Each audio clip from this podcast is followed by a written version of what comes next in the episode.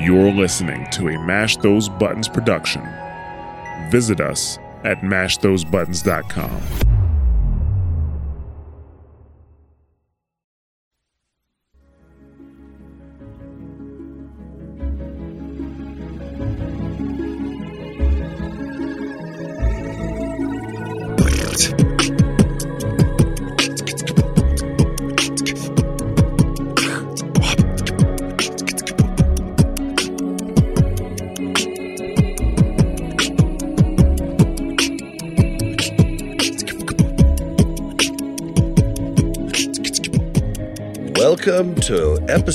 69 of Warcraft Reloaded, a podcast brought to you by Mash Those Buttons, covering World of Warcraft Classic and its community.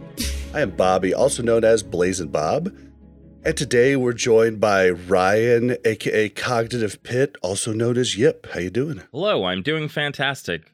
Bobbert, how are you doing? Doing good, Bobbert. Wow, I haven't heard that one in forever. I actually had a guy named Blazing Bobbert back in the day. Oh, was- nice. You would. That was something I was called uh, quite a bit in grade school, Bobbert. oh, and we're also joined by Mel, aka Melarina. How you doing? Hi, I'm good. Did you guys miss me last week? Were you guys so sad? We did, we did. Yeah, I know. Bob cried all night because he was just so sad that I wasn't there, and Yip did too, obviously. Yeah. You got me. I know. I wanted know, to, I wanted to not I, I wanted to not be there so I could get more secrets from Kim. I was like, Bob, eke those secrets out. How can we all be rich like him? right? Like, what do we have to do? You know, there's definitely some things like when we were asking him questions, he's like, uh, yeah, he's like, let me think he's like, about how I'm gonna yeah, w- which one, which secrets do I want to divulge? and Which ones do I want to keep to myself? What can I say? You guys, I feel like every time, every time I donate to the guild bank, it like eats a little bit of like my insides, but I feel bad because I use the guild bank all the time, right? So like I'll, I'll put stuff in there, and I'm like, Kim, do you want me to put this in here? And he's like, Yeah, that'd be great. And I'm like, Okay, and I just like watch like gold leaving my inventory, and I'm like. But I don't have to buy consumes, so it's okay, Mel. You can put it in there. It's like a warlock draining your soul the whole time, just taking Yeah. your soul shards from you. I'm I'm also curious. I I, I donate still uh pretty frequently, like 50, 100 gold here and there. I'm curious of how many people I haven't looked at the log to see how many people do that, but I think it's more stuff oriented nowadays. I think people will go to a dungeon and they'll like donate their prismatics or something. Like I think that sort of thing is where that's what I do. If I go out and there's stuff in my warrior's inventory, that's going right in the G bank. There you go. yeah, for me if it's, if if if it's just been a good week, I just give like a portion. It's kind of like taxes in the way that I think about it, but that's that's just how I do it. I'm sure everybody has has their own little way, but I think of it like it's less than I would have to spend on consumes each week if we didn't have a good guild bank. And so that's how I'm like You're still really winning. feel good about it. Oh, definitely. Yeah, I mean, we're I mean, I'm paying far less than I would be if I was using all the consumes that I'm that I'm using. So well, we know everybody's using deal. consumes, right? Like there's literally no excuse not to use consumes now. So the longer we can keep that going, I think that's why we've had a lot of success. Yeah, it's been super healthy for the mm, for the morale of the guild. You don't have people complaining about progression wipes and like, oh, okay, I've already spent 400 gold. You know those guys that are always in the guild that'll just complain about consumes constantly. So we don't have to deal with that. You don't have a weak link either where you die and you're down 400 gold, but that guy's lost zero gold. Right. He's not popping scrolls or elixirs. And Yep. Right. I will say though, like spirit elixirs have gone like way up. And I think it's because there's not a lot of priests in raids that are like have improved divine spirit. And so spirit did I say elixirs? I meant scrolls. okay, scrolls. Okay. Yeah, I was yeah. going to say, I was like, spirit elixirs. I've got questions about this. no. I was, I I was really going to be like, you know, you can still use Zanzas, right? They've got 25 spirit on them. They're guardian I'm pretty elixir. sure you did say elixirs, but my brain just plugged in scrolls. I probably should have said something. Yeah, yeah, yeah. I, I meant was waiting to hear. I was like, I don't know every elixir in the game. I guess I don't know. I'm not the alchemist. Nope. But- nope. hey, you do. eh, For anyone who doesn't know, though, Zanzas are still rule and are heavily. They're one of the highest statted items uh, elixirs in the game. The Guardian elixir with 25 stam, 25 uh, spirit on them. Oh, that's a good call. Yeah. Yeah, I don't think it's better two than hours. my healing elixir, though. Man, when you're getting one shot, maybe it was. Uh, that's fair. That's fair. All right. Well, let's get into the show. So this this week we are we're going to go over reviews. We're going to go over some of the the emails we've gotten. Um, and we we still aren't through them all because we're just not going to be able to read a ton every week. But we will try and make sure and keep them in the order they were received, unless something's very time sensitive. Um, and then we're going to go over what we've been doing lately and WoW. Then we're going to hit our raid progress, which, spoiler alert, was pretty awesome for the most part.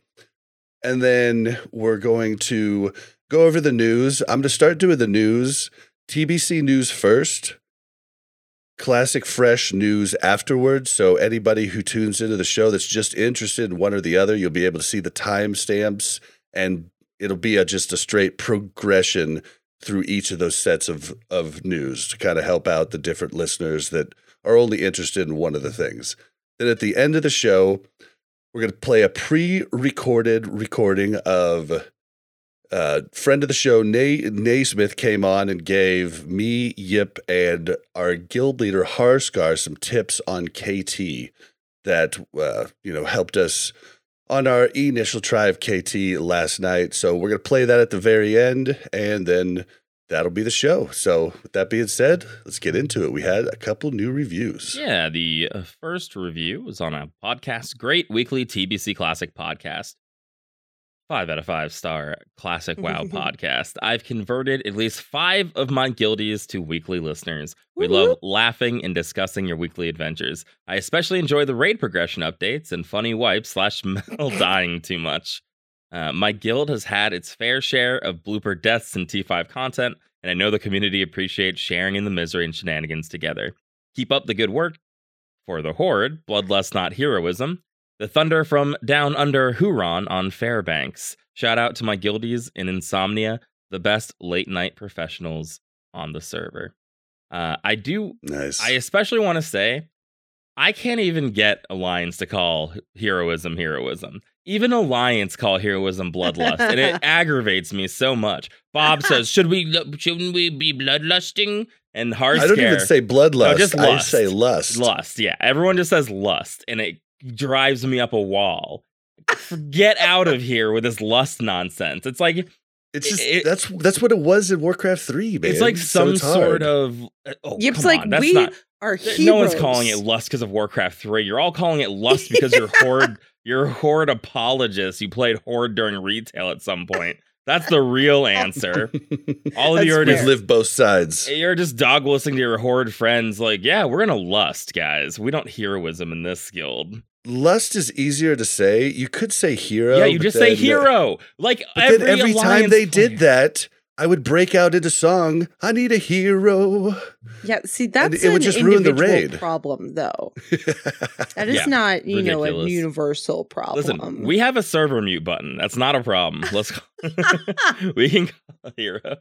Something that I want to pull out of this podcast, and I think it's great. Like out of this telling podcast. your or out of this this this review I- i think it's great because the biggest way to grow the show is to tell your friends and i think it's hilarious that they actually like we're like a, a freaking sitcom to them. They're like oh did you hear what bob did? Oh did you hear what mel did? Like it's kind of it's kind of neat that they you know that they have fun with us you know on a weekly basis. And i just had never thought about that I'm glad you read it as sitcom. I was getting more freak show vibes. I love I seeing am glad you guys enjoy die. me dying. Yeah, Mel's like, yeah, just like normal, uh, normal entertainment, seeing me die again and again.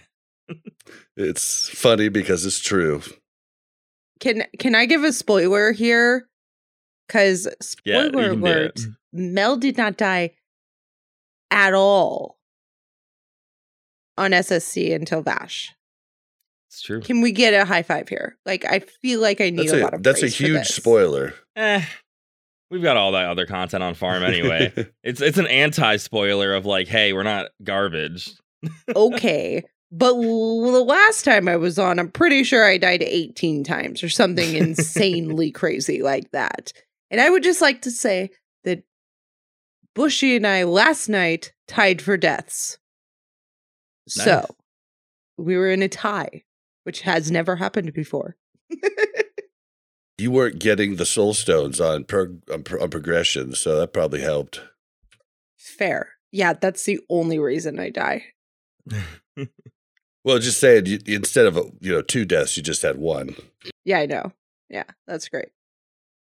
Bushy tried to tell me that he was going to um battle res me just to increase my deaths. You because you we were too are close. allowed to live after you take a soul stone, you know. What? Implying that taking a soul stone is like a guaranteed additional death. No, it's just it's just when I die during a fight and I have a soul stone, I usually have to take my soul stone and then I potentially die again. So it gives me two opportunities to die. Now you got me scared. I hope nobody's not. I hope nobody's down ranking soulstone. Wait, what? That's a thing? Yeah, because you could use like just like a down ranked res. You could use a soulstone that reses somebody with like no health or mana. well, when we talk about raid, I'll I'll explain why that very well may be the case as far as our warlock or our raid warlocks go. Not me, not me. But yeah, let's go on to the next review. Uh, yeah. So the next review, uh, thank you, Huron, for that first one. Uh, the next one is from Shade ZW. Best TBC podcast, period. Simply the best TBC classic podcast there is. Hosts are knowledgeable and funny. If you're a WoW fan, don't miss this podcast. You heard it. You heard it here. If you're listening to this, I hope you're not missing the podcast. yeah, right. Please don't shut it off yet. I think uh I think knowledgeable is a good word for us. Not expert, knowledgeable. I think occasionally knowledgeable. Yeah. He's Fair. fine. we have our moments. Yeah. We're up front when we're not. Yeah. That's- we at least let you know. That's a big thing. Uh, but those were the two uh, reviews for the week. We have a couple emails as well too. But thank you so much for the reviews. Uh, they help us out a ton, and we always appreciate them. Now to move on uh, to a couple emails that we received. Uh, the first one from a fellow player on White Mane. Sup, gang? This is my second review, although it is more of a request. The first review was on Apple Podcasts, and since I can't review twice, I'm now emailing you. First of all, I have been through a busy time at work, so much so that I almost quit WoW, but your podcast kept my interest afloat. Now I am back full throttle, so thank you for the great work on the pod. Secondly, I have a level 70 Warlock, and I've always been a lock. A lock is who I am. But now I have a 70 Pally tank, and being an off tank is my new passion. Quick turnaround. I don't get the responsibilities that main tanks get, but I do get to be in all the action, and it is so much fun. Big shout out to all the off tanks. Thirdly, this is my request. The WoW servers are currently down, I think. I'm unable to log on, so I did the next best thing.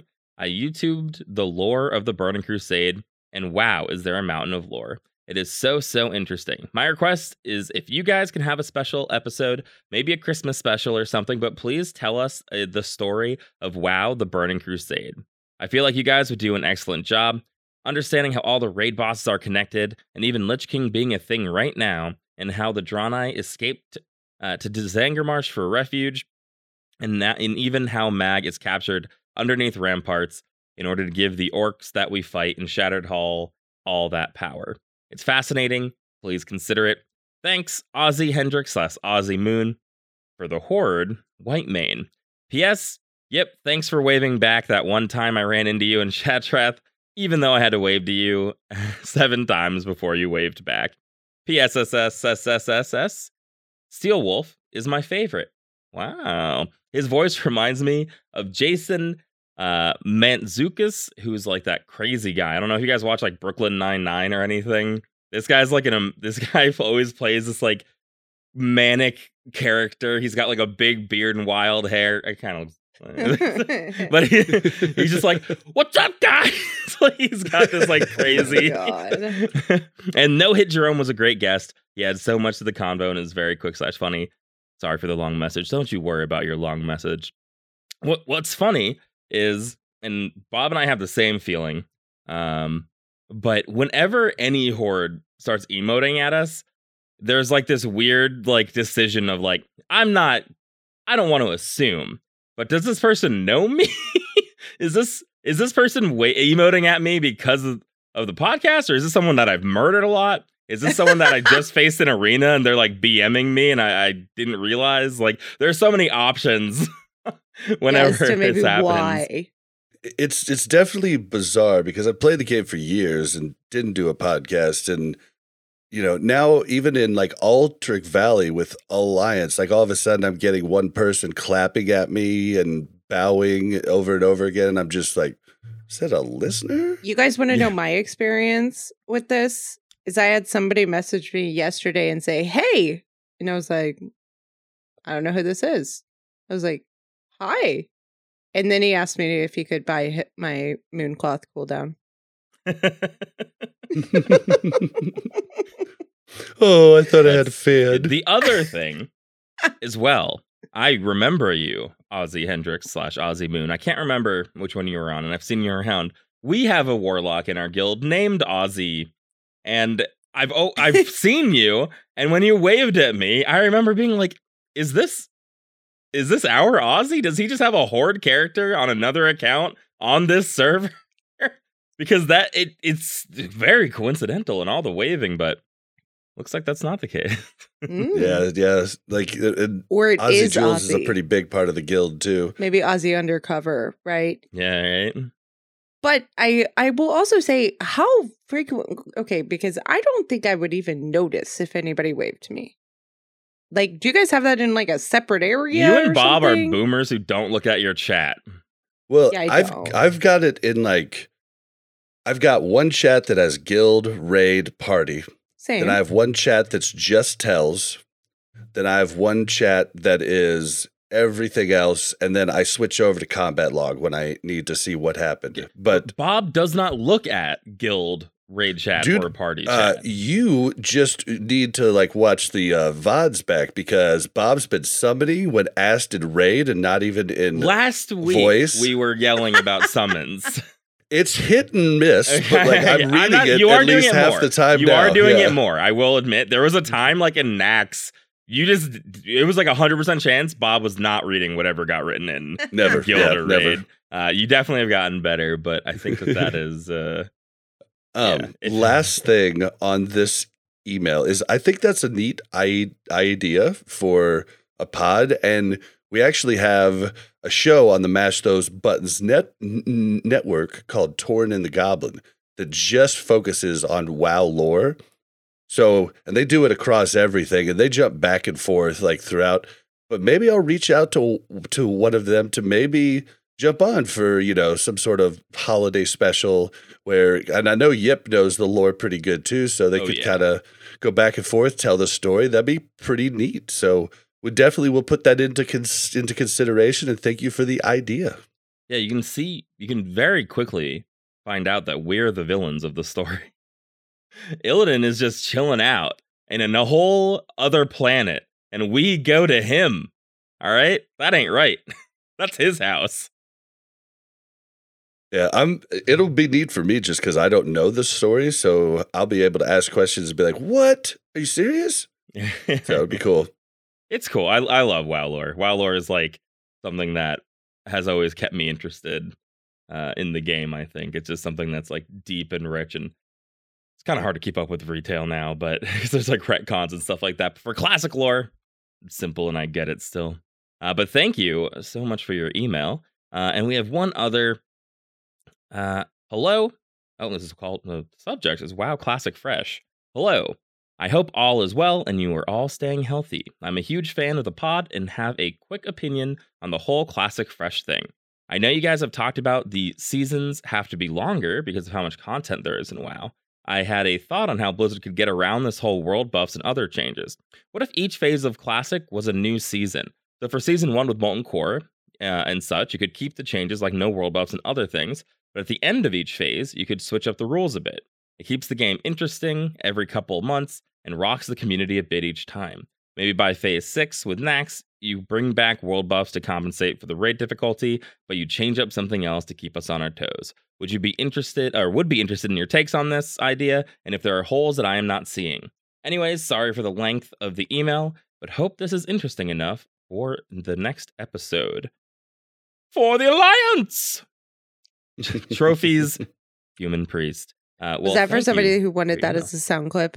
No, I feel like I got to do a better one for the sound clip because someone did want one as a sound Um, ju- yeah, just to let you know, someone did tweet out and ask for that. So I went ahead and at mash.gg slash discord, I put my sound clip that I made of him a while back to throw in at different times if I wanted to.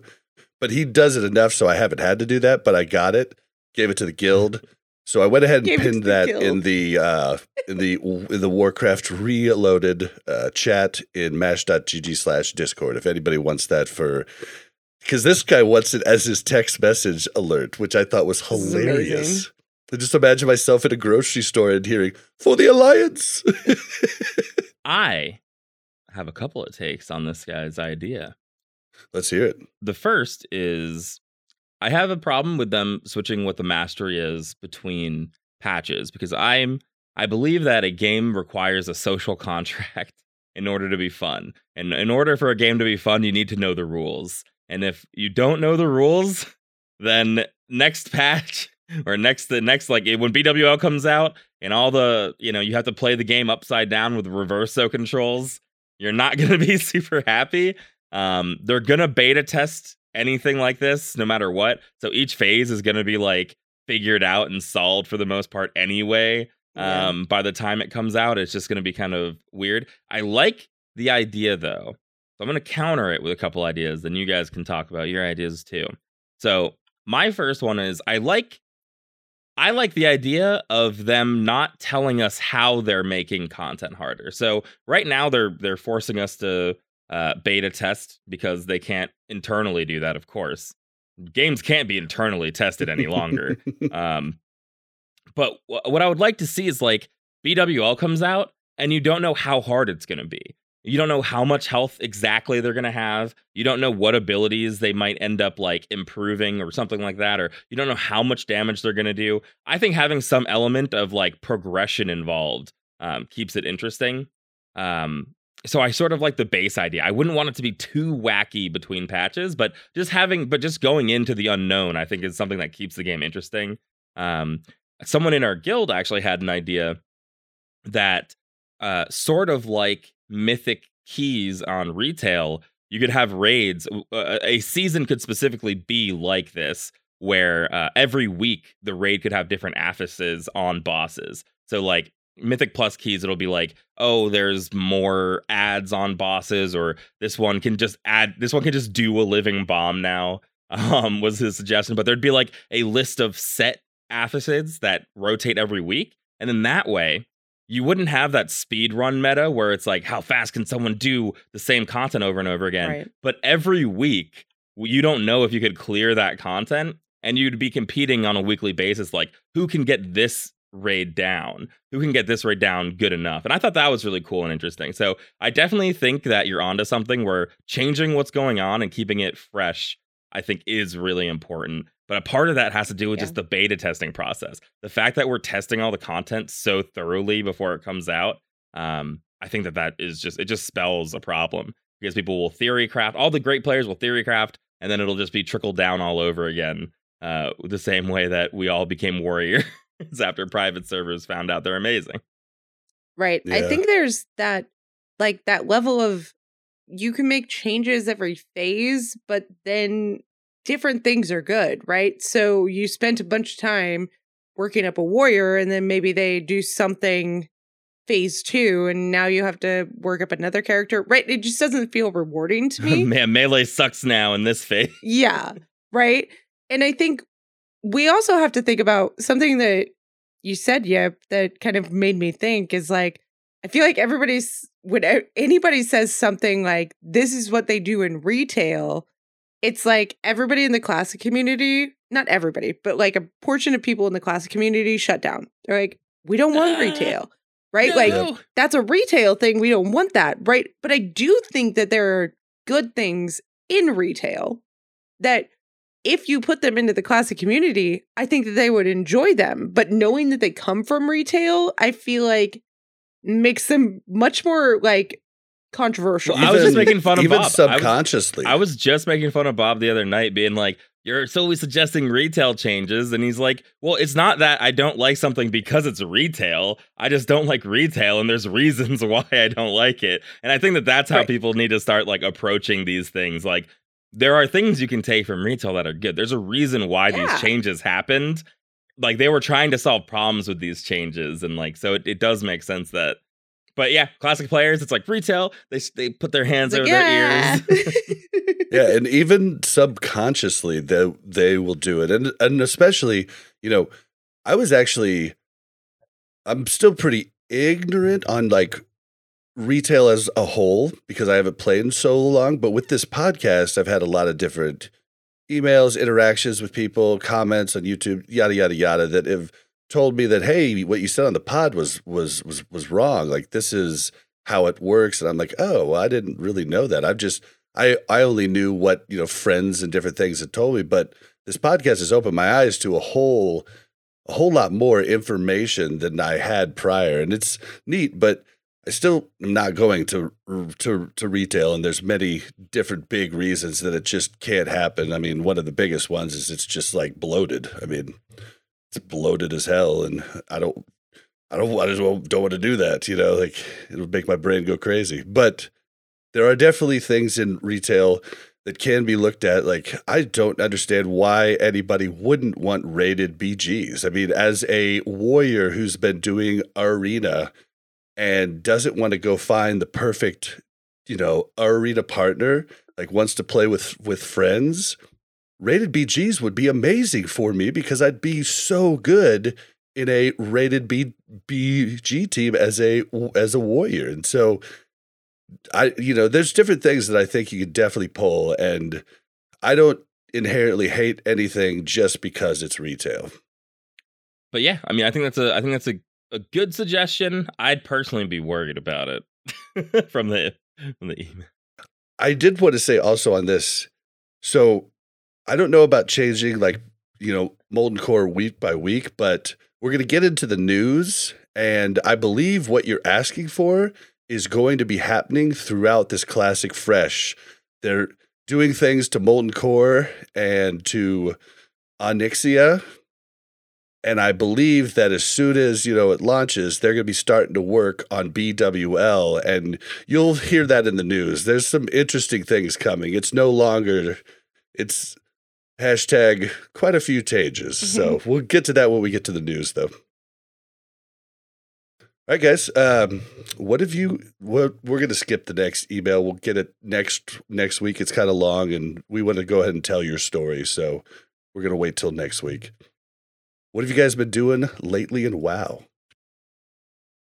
Optimizing myself for sick parses. that's that's what I've been doing. I made myself a dragon maw. Uh, that was uh, Nice. interesting. I had to do. I had to pug Wait, a lot what of is the heroics. dragon maw? It is the second tier blacksmithing hammer that is not Storm Herald. It's like the one handed DPS one.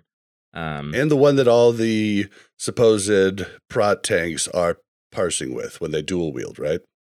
well, it's just there. It's just the it's just a DPS weapon. That's why they're using it. It's just a really good DPS weapon. So that's um, what they're doing to do more DPS. So I was like, well, I'm gonna go for sick parses. You know, I, I, I parse pretty well in the normal, just like safety route. But uh, I decided, you know, forget safety. I'm the main tank. I I need to be more unreasonable and make more demands. So that's how I spent uh, my time. I was just getting gear. Live up to Tank Diva. Yeah, yeah. And heroics heroics were interesting because it, it led me to an interesting conclusion that our server is dead. or maybe the game's dead. I don't want to be this guy, but I couldn't find I couldn't even find heroics to tank some days. It was absolutely abysmal how many people were trying to do heroics. Uh it was zero. It was like one guy looking for everybody. Or if they're doing a heroic, it's just slave pens because of how easy it is and you can skip. So trying to get like six heroics done in a day is is nuts. Yeah, our server for Alliance is getting a little scary at this point. It's not that small though. That's what's so crazy. If you look at the population numbers, it's still a huge amount of players. I just think they're not coming on to do heroics. Like people just aren't playing the game with each other. Um, and I understand that because why do a heroic with a pug when you can do it with your guild, right? If you have a guild that you're with. Yeah. Well, and okay, so the badge gear people might not realize, but new badge gear does come in with with with phase three with with uh, Mount Hyjal and Black Temple, but most likely the Karazhan badge change comes in then too. So why spend this time getting three badges per heroic when you have to pug it? When your guild is probably going to run quite a few Karazhans, and you're going to get what, fourteen badges or something like that per. And everyone already has a lot of badges if they're not playing alts. Like I was playing yeah. with a healer who had 1,200 badges. He said extra. He just like kept doing 1,200? Yeah, I mean, if you've been doing heroics every day, there's I haven't. there's just no, and those are the only people I could find doing heroics. Uh, the other cool conclusion that I came to though was I'm kind of sick in heroics now. It's kind of been a while since I pugged a bunch of them, but I was just straight carrying some of these noobs coming in here. They didn't know how to play their characters. They were pulling extra, but I had I just had a lockdown. Like I can live really well now. I'm like controlling all the mobs in there, and I'm just like, oh man, I'm I'm a hard carry like, now. I got this. Beginning of the expansion, I was like, man, I wish I was a paladin. I hate my life. no one wants to run with a warrior, but finally, I feel like I've bridged that gap with uh, tier five raid gear. There you go. Heroics are a breeze with pugs now. Yeah, I kind of wish you would have messaged me because I could still use a few more badges for the just in case I have to get fire resist one week. I just play at weird times, so like I'll do them out throughout the day, or like I- I'll post in like Discord for one like one minute, but then it's like I don't want to wait, so I'll just find I'll try to find a group immediately. like Oh, Uh, well, fair. if you if if you do any more, let me know. Like, just send me a DM because I can po- possibly hop on pretty quick. Sounds good. But I did make my dragon moss, so I'm all done. But that's what I've been doing. good it's all been Yep. focused on my personal raid improvements. Mhm. Nice. And Mel, what have you been doing? Oh, well, I've been epically raid logging, and I did get on to do our Gruul Mag stuff on Wednesday. Very reluctantly got on, but Bob reminded me that I had said yes in the ready check that we did on Tuesday that I would go. I was like, oh, damn it. and so that's fine. I got on. And I will say, Well, and I also said, you know, we don't need we don't want to set a precedent.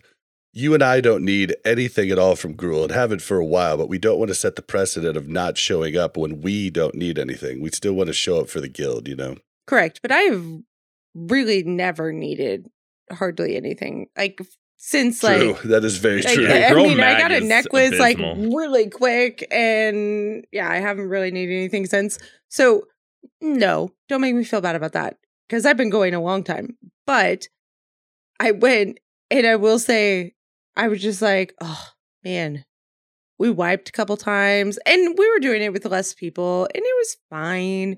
Like I didn't mind, but I know people that were going to Kara after. I feel like that was like a very extended raid night potentially Well, for them. There was a key player missing from that raid night. you. yeah, I mean, nah, I don't think Yip would have made any difference. let's be real. I'm just kidding. No, but other than that, I mean, I think I don't know. I've been crazy busy at work, so it's a lot of just I've kind of given up on PvP this season. I don't know. I just I don't have enough time to get better at my druid. So I feel like I just can't do that. That's how I feel about my druid, to be honest. Like I've stopped playing my druid entirely because it's just sort of like it's enough to focus on my warrior right now. I'm getting enough out of it, and it's already enough time that yeah, and that my druid can't. And in retrospect, I didn't realize how easy. I thought it would be easier, but I didn't realize how easy it would be to pay for res, respecs at this point in TBC. Like for instance, I just paid for Yips the other night so he could come and just do arena with us for one night before he had to respect back. It's because yeah, these psychos try to do arena for two hours. Hey, spend a hundred gold so you can arena for two hours on a team that isn't going to be our points gaining team. Yeah, it would just I mean just you know just just for a good time, but it is. Fun. I didn't realize that and I wish I would have realized that earlier because I think Mel would have had a lot more fun. She would have been you know, she would have been able to respect to discipline. It would have been fairly similar to her play style. She wouldn't have had to learn. But at this point now, to get her decked out in in like the PvP gear that her druid has is just not on the table. And it's a bummer because it's so hard and so long to do that grind. Get weekly points now, and then just get half off season two gear at the end. And then yeah, but it's not I mean- it's not really the arena gear that's the problem. It's the BG gear. It's the Eh, honor it's not, gear that's BG the problem. gear is not that important. I don't. I, I think it's pretty important. Eh, I mean, It's it not. is to an extent, right? Like, I feel like at this point, though, I've just realized like I don't have time to do two characters, learn like two completely different play styles, right? Like, I thought I could and I like wanted to, and I really liked the druid, but I realized very quickly that there's a lot to the druid.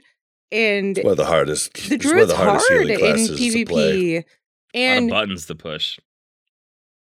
Yeah, it is a lot of buttons to push, okay? Don't make fun. No, I I have a druid. I it's like there are games where I just No, don't being cyclone dead at all. I was like didn't cyclone at all, and I'm like, should I have? Like, I just don't even know. I'll end a game and be like, I don't even know. Like, I had so many options. I'm not sure. Right. I don't know how to self analyze because that's how bad I am. Yeah. druid. Yeah, Same. it's it's one of the it's probably it's probably agreed on by the community as the hardest PvP healing class to play, but the best too, but the hardest. Yeah, it's like, but it has a high like floor, right? Like it has a really high ceiling. Like you can be unbelievable at the top, right? But you really suck at the bottom. Yeah, that, you can no, tell like- too. As a warrior, like I can go in and be like, that druid sucks. like I can, I yeah, know which I to feel target. like Oh, yeah. was me, right? Like people were like, okay, yeah, I can kill that druid. So I do want to tell. I want you to tell the story about you. So we're gonna work up another character, like not like you know it's my rogue, and she's gonna work up. I'll let you tell her what she's what she's making here when she tells her story. But Melissa had had you know good amount of drinks. She was you know you know me too. We weren't really thinking clearly, and she went to make her character that she was gonna boost because she hasn't ever used the boost. So she went to make that character and tell him how that went because it went a lot longer God. than we expected. Okay, so first I was like, I want to make a shaman because the shaman sounds really cool. So I spend all this time like trying to figure out how to make a Draenei a character that I want to play, right? Because I don't know, there's just a lot of weird things, and I was like, okay, I'll spend time because here's hear me out. I got screwed in Sea of Thieves because I thought that there was only like four characters you could choose from, now I'm this like really ugly pirate character and that really annoys me. Um so I spent time. I like tried to get a name, tried to do all this, and then tried to like make it like look how I wanted it to look. And then I realized, crap, I can't make a shaman because you can't You boost, can't boost a, a shaman. shaman on Alliance Yeah, side. that's fine. So then, Bob, what was my second one I tried to make that I couldn't make? Draenei Hunter. Oh yeah, yeah, yeah. So I tried to make a Draenei hunter because I'm like, okay, I don't like mage. I already have a priest and a druid. Like, I want to experience something, and I thought about a pet, and that's cute and cool. So I tried to make a Draenei hunter, and you can't boost a Draenei, apparently. Correct. Yeah, so it's not just shaman, it's Draenei as a whole, which I hadn't even really thought of. I thought it was just you couldn't boost a shabby, but it's Dry Eye period. Correct. Yeah. Yeah. So round three, I now like an hour and a half in. I'm like, I could have been doing so it was many like other 45 things. You're like, can It I be like a troll? God. And so finally I make a I think a night elf hunter. And at that point, like I was just like, whatever. Like I'll pick what I want and like go through this. And then I'm like, Bob, what do you think about this? Do you think these facial arts are good? And I'm just like, oh my God, I hate my life right now. She's like, "Do you like this one or do you like this one more?" And I'm like, "They look the same." Okay, that was more on the first and second try. The third try, I was pretty done. But I also knew like this is the one that's actually going to work. So I shouldn't just like completely forget about my aesthetics, right? You wouldn't have to worry too much if there's a barbershop in the game. But there's not. What a shame. this- What a shame. And so instead, Bob had to wait. yes. So I did make a hunter and I don't know why. I feel like the options I felt like a hunter was a better like a good choice. I just, I just can't wait to see because everybody uses the the BiS pets. Mel's going to use whatever pet she thinks is cutest, and I think that's going to be hilarious. Wow. Well, Mel it's will true. use the BiS pet and be pissed off about it because it's not the cute pet. well, I let's hope be you know that one of our best raiders does the same thing. Butters uses a cat because he likes how Oh. it looks. Okay, cool. Yeah. well, for me, uh, I've just been just been kind of working the auction house a little bit. Been, you know, logging in, doing different things, trying to find gear on the rogue, but people just aren't selling the the green gear like as much as they were before. I think it's just all going to enchanting mats and. So I've been just kind of trying to gear up, getting ready for that. Once he gets to full rest, I think we'll, you know, we're just gonna try and like w- work these up here and there with full rest. So basically, just waiting for her character to catch up on rest, and then we'll start working on those. But besides that, just been raiding, and I've been doing a lot of still PvP. I've given up on trying to get a high ranking in arena because I'm just not the type of dude that's gonna search out a team that's proper. I would rather play with Yip or Kim Mel. or Ozzy or Mel or Stoof or you know all the people that just aren't the right class for me. And so unless somebody reaches out to me, I did have one druid with like a 1900 team asked me to play, but I told him I'd do it next week. Gave him my Discord. He never got back to me. So I, you know, unless somebody approaches me, I'm probably I'm just gonna be fine with just having a good time in arena, and that's all that really matters. There. Oh, did you do your fives? You joined another fives team, didn't you? Yep. Uh, we might do some Sunday. We'll see. I didn't join it. I just left. I just left our fives team Well, we'll, uh, in anticipation. we'll have to see how that turns out. Did I get out. kicked yeah. out of our fives team? I don't even know. Prob- Yeah, probably. yeah. Rude. Our fi- Bob is like Bob is a true five psycho. It's like we're we're rotating like 17 people on like a daily different basis. Bob's like, okay, who can I kick? Who can I bring in? Who won't lose the percentage? Like, let's keep this person at 30%. Like Bob's gotta crunch the numbers like oh every my time we go play to see who can play and who can't play. It's really funny to to, to see, but he gets it Just trying together to make for sure everyone. nobody gets left behind. Everyone who needs points can get them with Bob, and, and it's it's a oh great service. there you go.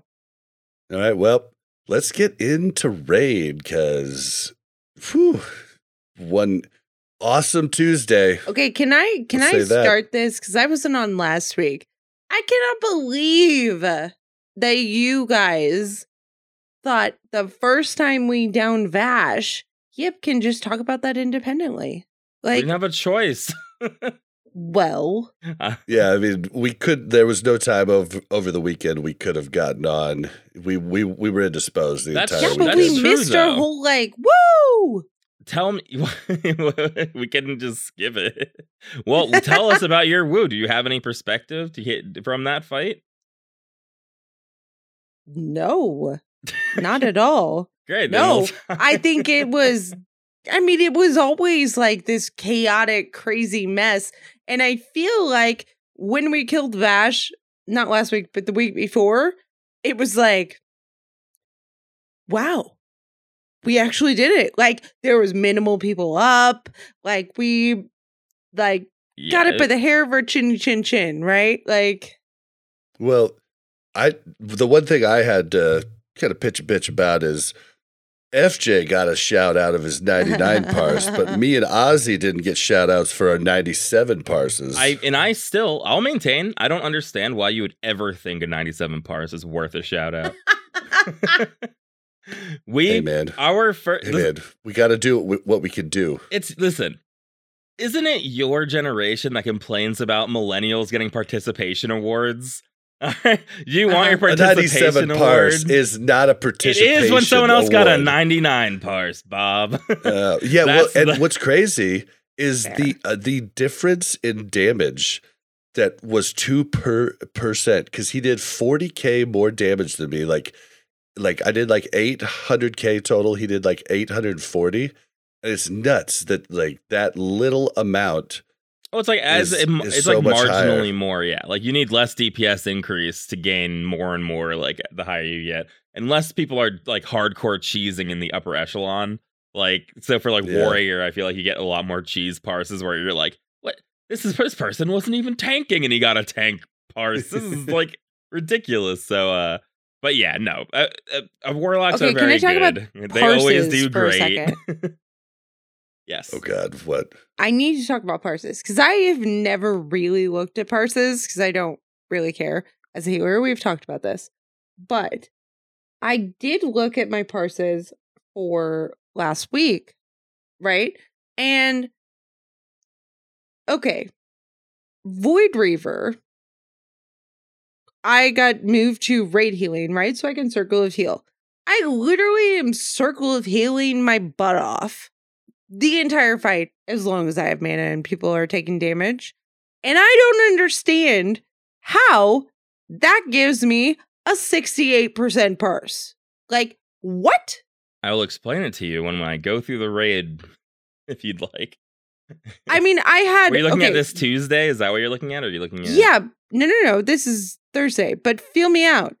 I had 413k healing, and the person underneath me had 280k healing. Okay. So I had a ton of healing. They're not a priest though.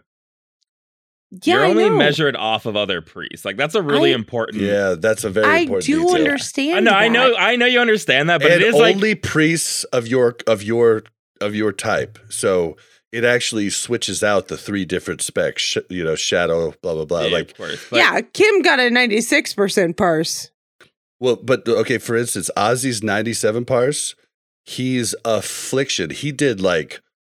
I don't know, 150,000 less damage than I did, but still had a 97 parse because he was parsing affliction, not Destro. there's here's just something important to look at in any given boss fight.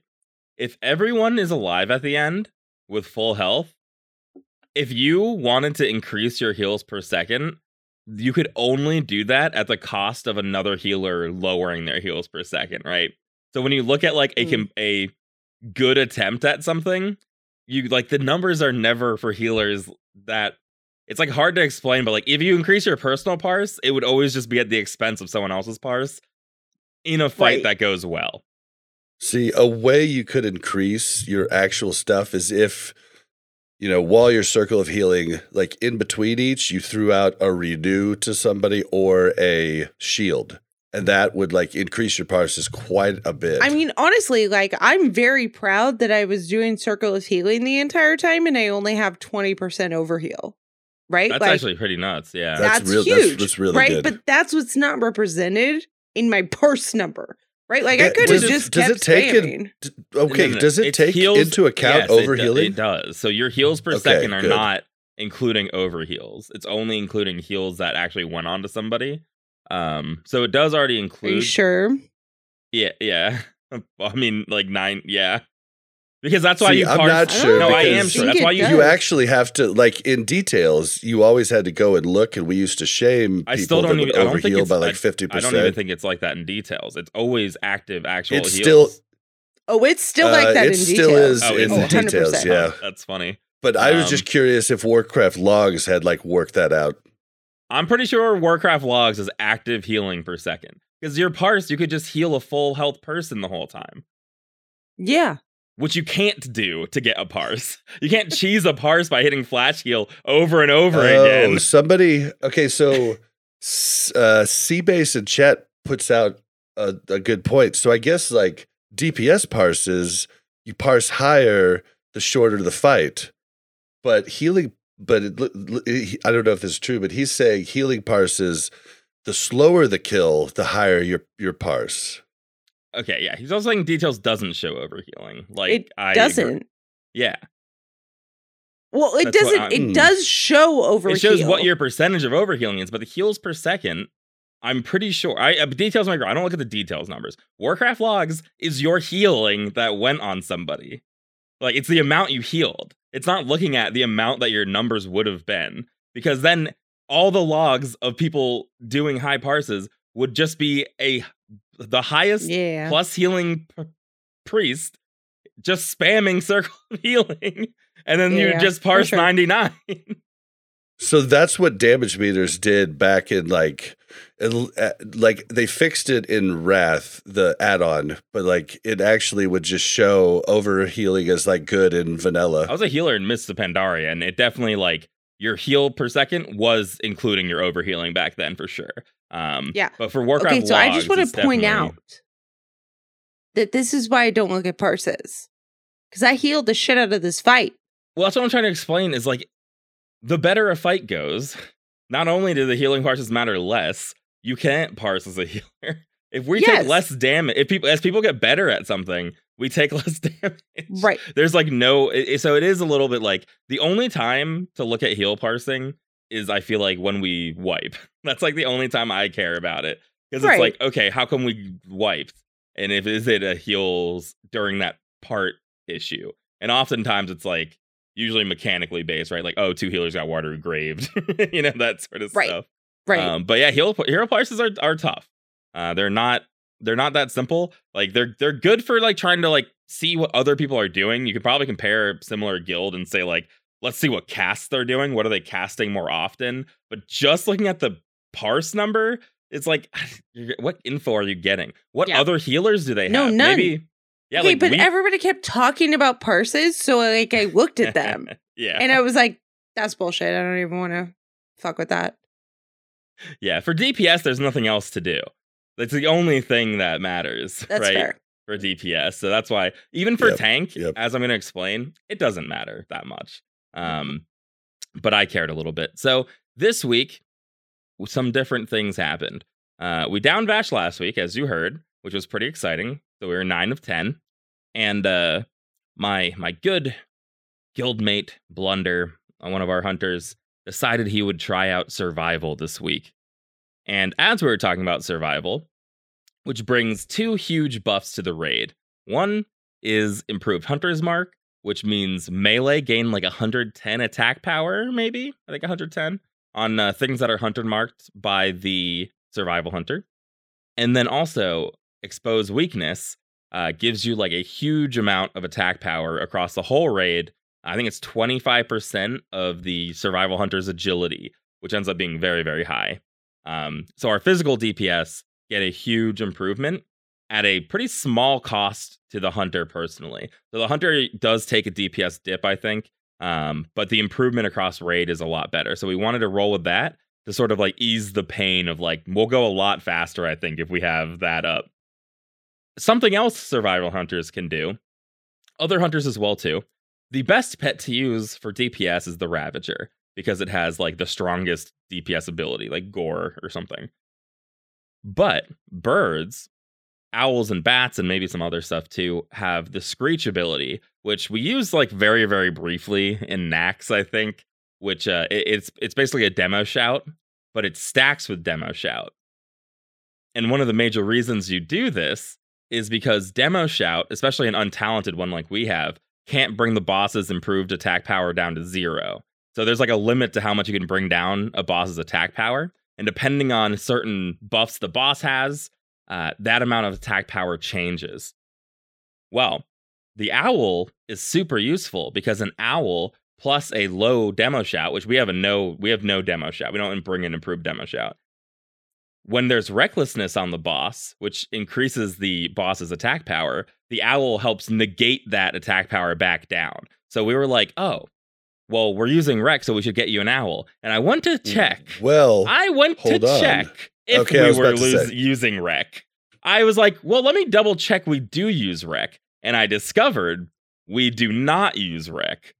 so I went to the Warlocks, and apparently the Warlocks going into phase two had a little Warlock huddle and decided they were going to stop using Curse of Recklessness in Raid. no, it was it it it wasn't even in in phase two. Like we started it the pretty much like week three of raiding. The only time we would curse of wreck is when one of us were put into a care uh, uh, group that was prime was primarily melee and ranged DPS. Why? Why did you just make, make this decision on your own? We well, we like we just we had a powwow and we talked about how melee sucked. And I Listen think to this. least- hold on, hold on, hold on. This is this is for me. I don't know if it's what the other the other warlocks thought, but I didn't think about it for hunters, and so that just completely Yeah. didn't cross my mind. And so I was like, oh shit, we've been losing some really big DPS and it would have helped out melee too. And so I was just like, I was blown away by it too. And it I just, do want to caveat as I'm yelling at Bob that any of the melee, myself included, should have noticed by now. I feel like- It's way more on the melee to not know that wreck is up than it is on the warlock caring that wreck is not up. I mean, to be fair though, they they colluded to not put it up. I know. I I was giving them the benefit of the doubt. Like maybe they just forgot. And then Bob told me they had a powwow about it and it like incriminated them even further. I was like, "Wait, you even had like a little meeting about it?" early in like f- in phase one, and, and and we just didn't think it was.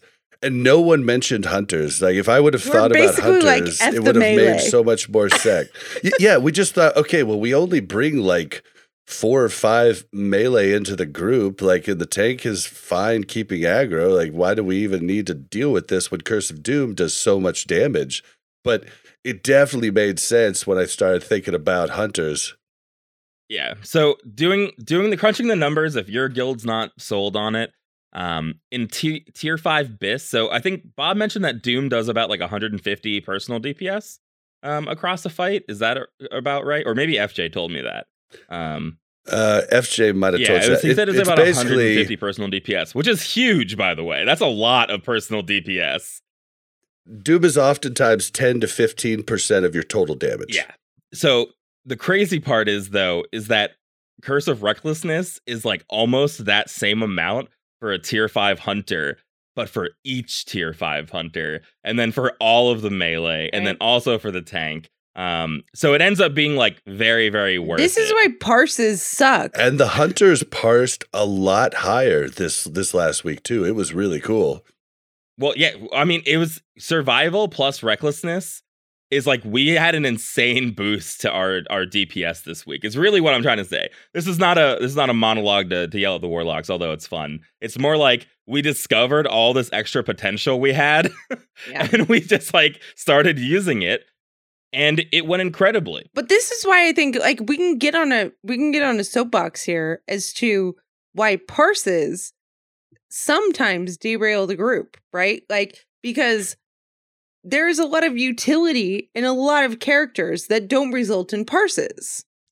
Parses almost always are bad for the group. It's like um I love like I said we talk about FJ. FJ is a- an amazing player, but like on Al'ar, he'll get his 99 parse by attacking the phoenixes. you know, like you can And then he does it, and then all of us are like, "Well, I'm going to do it too if he's going to do Yeah. it," you know. And then all of a sudden, there's four curse of agonies on all the uh, you know ads. Yeah, so there's no there like even I mean starting in Molten Core when people were sappering for parses, immediately you kind of realize like okay, parsing is a little bit odd, but I think Yeah. parsing's a lot better in TBC than in vanilla because in vanilla the top parses were all insane cheese parses that we couldn't Right. even touch, but in TBC it feels like hey, we can touch these 99 parses now. Well, and it does get even better in Wrath because everything's raid wide. Heroism Yeah, slash lust is, is raid wide. Your druid crit buff is raid wide. I mean, uh, like the totems are raid wide. I mean, it's I mean it's huge. So everybody gets every buff and gets an equal chance to parse, except for people like like Locks who can't use Curse of Doom and stuff like that. But it gets better. you guys seem to be parsing just fine still without Curse of Doom. And you had your we had some wreck up. But um yeah, we had a really good Tuesday. I can jump into our SSC. Really So good. our plan this week is it would be amazing to clear SSC on Tuesday. That was the goal. If we clear SSC on Tuesday, we're gonna have like an hour and a half on KT come uh come Thursday. That's like the plan because we can get to KT pretty easily. Uh SSC Morogrim's kind of hard. Hydross maybe we'll wipe. You know who knows? Like you just Right. don't know going into SSC Yeah. uh, what's gonna happen. But How many bosses did we one shot? All of them until Vashj, right? Hey, you you are Huge really spoiler. just giving spoilers here. I mean, she already did with her like w- w- with her she didn't die till Vashj thing, but that was immediate. Um, Sorry. but yeah, so I went in looking to parse. I was like, we got a survival. Like, let's go. Uh, I got my Dragonmaw. so I go into Hydross, and this is the first time I dual wield because dual wielding's fine. I was actually really just worried about threat because dual wielding is actually really only better threat when you're not main tanking. So when you don't have aggro, uh, it ends up being better threat. But Hydross isn't a fight that you like need to build threat on. But so the real purpose is just DPS, right? You go, uh, you get the tanky enough that you can't be crit, then you DPS. Uh, and without wrecking, I got a 99 par. So let's let's just say things are going pretty good with survival hunters and wreck up. Can we talk about fan. Yip going into this though? Of, on like, I'm gonna need a lot of healing, and I was like, wait, wait, what? Why? No, uh, Why? okay. I actually don't need more healing on Hydross, but I just feel like I want to give. The, I, I I had a little bit less health, um, but I just want to give like a warning uh, whenever Yeah, I'm going no. in or changing something different, just in case. If I change something, I just want to make sure I said something out loud so that healers know what's up. I appreciate it because being your healer, like you said something, and I was like, oh, I should pay more attention to Yip, right? Because I'm used to, and this is, was always the problem before, right? Like something would change, and then all of a sudden it'd be like the tank would go from like, you know, 100 to 20%, and I'd be like, what the fuck? Yeah, as someone who personally gets very complacent, uh, I would need to be warned as a healer. I'd be like, I know how much damage the tank takes, and it's like, oh, oh, oh this is way more. Um, but with Hydross, it's actually it's not a huge problem. Um, but already noticeably, we normally barely three phase it, right? So we start on water on frost side, we go to nature, and then we kill when it's like I mean, I usually have to like shield wall at the end in order to live, but we don't want to pull it again and we kill it. This week, we probably could have killed it on that first nature side. Like I dragged it Yeah. back at like 15% health yeah, And we, we definitely just- probably could and we just ignored the elementals and we crushed it. Um, so next week, I can't even imagine. Like we're absolutely going to go insane. And I think the wreck and survival helped, but just I think everyone really wanting to get through the content so that we could see KT on Thursday made Yeah. everyone just really, really uh, on their Everyone on their was on point. Well, and like everybody's just getting to know the fight better. Like yeah. we have we have the groups, you know, you know, split up to the right and the left side, and the people that might pull accidentally with a dot that they mistimed, you know, walks to either different side. So even if they did pull, they're going to go ahead and you know, it's not going to pull more ads, and so it's. I mean, we just gotten better at the fight, and it just it just felt good. Yeah. So um that that was really awesome. And uh, right away, like you can look at the parses. I was it was I was fun like for the first time since phase one, I was like, okay, we're getting we're getting pretty good. In Yeah, phase one, I thought we were incredible and we had a lot of like player shifts, and I I still think we're good. But this was the first raid where I was like, we're doing incredibly. We got this. Um, even despite that, though, we were still losing like one person on every trash mob, which was kind of annoying. It was like only ever one person, but like the spore bats are suddenly killing people again. It's like this. This is kind of annoying, but uh, it didn't really slow us down. We were we were pretty good at, at, at keeping up the speed.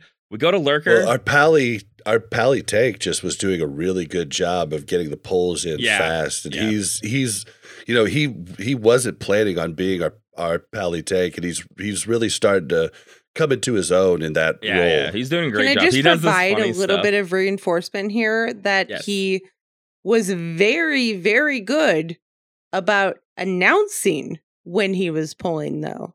Yes. Okay. Yeah. That communication is honestly really key as a tank. Um, because he even when he first switched over would sometimes like do a pull silently and like get whomped Right. and just die. But yeah, and people would like, die. I'm pulling, move up, I'm pulling, and I think we've we've reassigned the expectation that you're getting mana right in front of the next trash pack. So if you do need to stand up and heal, you're not like all the way back there. You're like, oh, I'm just Right. gonna have to drink again. So uh, there haven't been like worst case pulls uh, happening at all in SSC. So we go to yeah, lurker. and it's been hold on, It's No. been better because we move up and people don't auto pull, right? So Cross Yeah. wasn't auto pulling. yeah, we move up when we were check, all there. Yeah, right? Like it was like we got a couple seconds at least, and I could sit down and drink. he's and using a know mana that I could add-on too. drink. or weak aura. He's looking at total like healer mana as well when he's pulling Right. to like ensure that healers have enough mana. Yeah, um, which is really really Yeah. useful. So, So, it felt a lot better for you then for trash. Yes, it did. That's that's definitely good. Um, I did something a little BM. I'll be honest. We go to lurker, and I thoroughly examined logs to see what warriors were doing in order to parse high. And I noticed that a lot of them were dual wielding on Lurker. But Lurker damage is actually kind of high, so that surprised me. So when I dug deeper into the logs, I realized that they weren't tanking, that druids were tanking, and they were just sitting in defensive stance and cheesing their parses by not tanking. Ah, And I was like, that is so dumb that you can do that. And I think some of the logs are getting fixed to require a certain amount of uptime on the boss, but not all of them function well. And I looked at Lurker, and I maybe it's because you tank Nagas um, during it that they can show up as defensive. That might be the reason Uh. why. But I was like kind of upset. I was like, oh, now I'm not going to be able to parse as good. But we get there, and it's tauntable. Lurker is a tauntable boss. So I just tell our druid to be ready to taunt it just in case. I pop a stone shield and I and I dual wield main tank lurker on progression night when we're trying to get SSC done as quickly as possible. It's like the most BM thing I've done in raid as a main tank. But I was like, I think I can do it. Like we have six healers here. When sometimes we're doing this with It five. wasn't a struggle. It wasn't a struggle. It wasn't Yeah. hard at all. Like it absolutely worked out fine. And the, Oh, the yeah. reason I wanted to do it, it's not just for cheesing parses. The big reason I wanted to do it was because I wanted to see if we could get only one submerge. And I can do Yeah. m- like more than double my DPS by dual wielding. Um, and we're usually like relatively close. We're still not there though. So we didn't, we still had Yeah. the two submerges, but I think we're very close to just getting one submerge. And that cuts off like a minute and a half of your fight time. It's nuts. Yeah. Yeah, we uh as the locks going into the start, uh, me and FJ are the only locks on our plat on our our platform, and he's just like, "Hey, I say we just dot and kill and don't even fear the ads."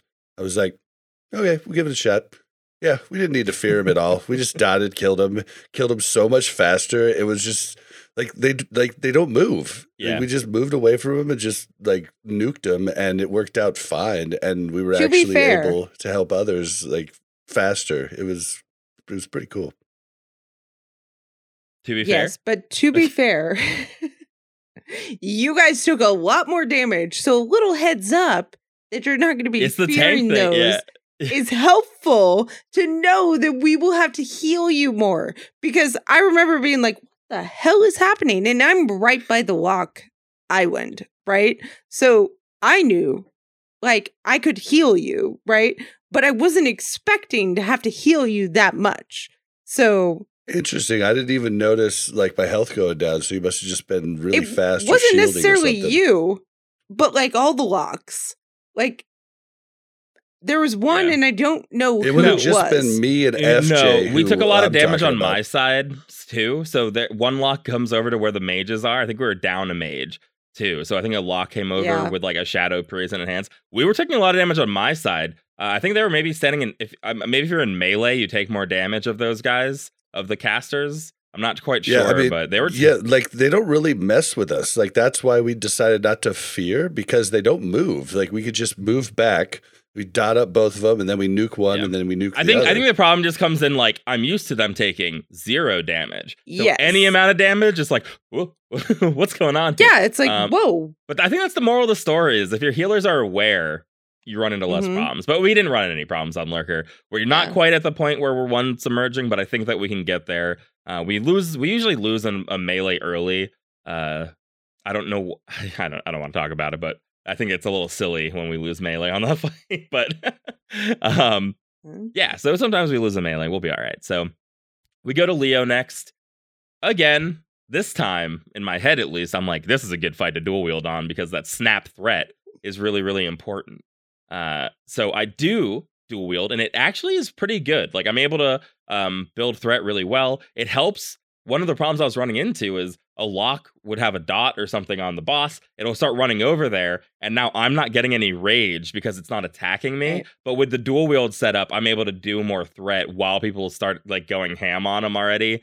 Um, but the problem was I didn't tank the boss enough because we have all three of our tanks picking it up, and I let Prosecutor hold it once in favor of more DPS, and I wasn't a tank parse on it. I was a gladiator parse. Um, which also is because I'm when he's in demon form, I go into Zerker stance in order to do more damage. But I was looking and like you have to have like a certain amount of melee hits taken and stuff, uh, a percentage Mm. of melee hits taken from Leo in order to count as a tank or something. So I just counted as gladiator for that one, but I did parse good. But we'll need to re reevaluate that. But the fight itself went good. Actually, it, I don't think we had many deaths or anything. We there was a few weeks. We actually didn't. We didn't. At the very end, things started Oh, going yeah, wild. yeah, everything was perfect uh, till the end. Everybody's like, like it was like the last few percents, and we just thought we could down them, Yep. and so everybody just dropped all the rules out the the window and started just trying to nuke, and didn't let the tanks pick up, and then like towards the end, like maybe nine percent or seven percent, FJ's Curse of Doom went off at the wrong time and got him just destroyed. Like, and you know that just happened. Like that's such a huge jump. Like Yeah. if if the curse of doom goes off right after he transitions when you're supposed to pick him up like you're just screwed like the only way to fix it is to put a curse of agony over the top of it so it cancels your doom out because you can't redoom because doom is you can only cast doom as soon as doom hits because it's every one minute so yeah but we it still was way better than most weeks Yeah. Yeah, we definitely like there was maybe a couple people dead at the end, but not It wasn't nearly the scary, chaos. yeah. It wasn't scary. I remember being annoyed now though. I definitely I, I definitely keyed up a like this fight doesn't change when he's almost died. Like like the rules Yeah, are still the yeah. same. Like cuz it is just like I get it though. If it's going to die anyway, I just don't want other people to die and feel like, "Oh, like why did I die?" when it's like their fault. Right. I need to like give some scolding. And I think the hard thing is is that there's these like sections of area that you're supposed to be in, right? But as soon as something happens, like somebody pulled it off of Harry and Oh, now yeah. Harry's right here. So yeah, Harry's in the middle, and section- it's like, oh. yeah, oh. it's like, wait a minute. And then I try to say in my section, but I still need to be able to heal Yip, who's all of a sudden all over on the other side. Right? Like, and I think maybe some more communication about, hey, Yip, your healers are over here. Mm. And if you run that way, you're out of Listen, line of sight. I just chase the tank or the bo- the boss. The when Mm. Leo's whirlwinding, I'm just like the whole time. I don't know where I'm ending up.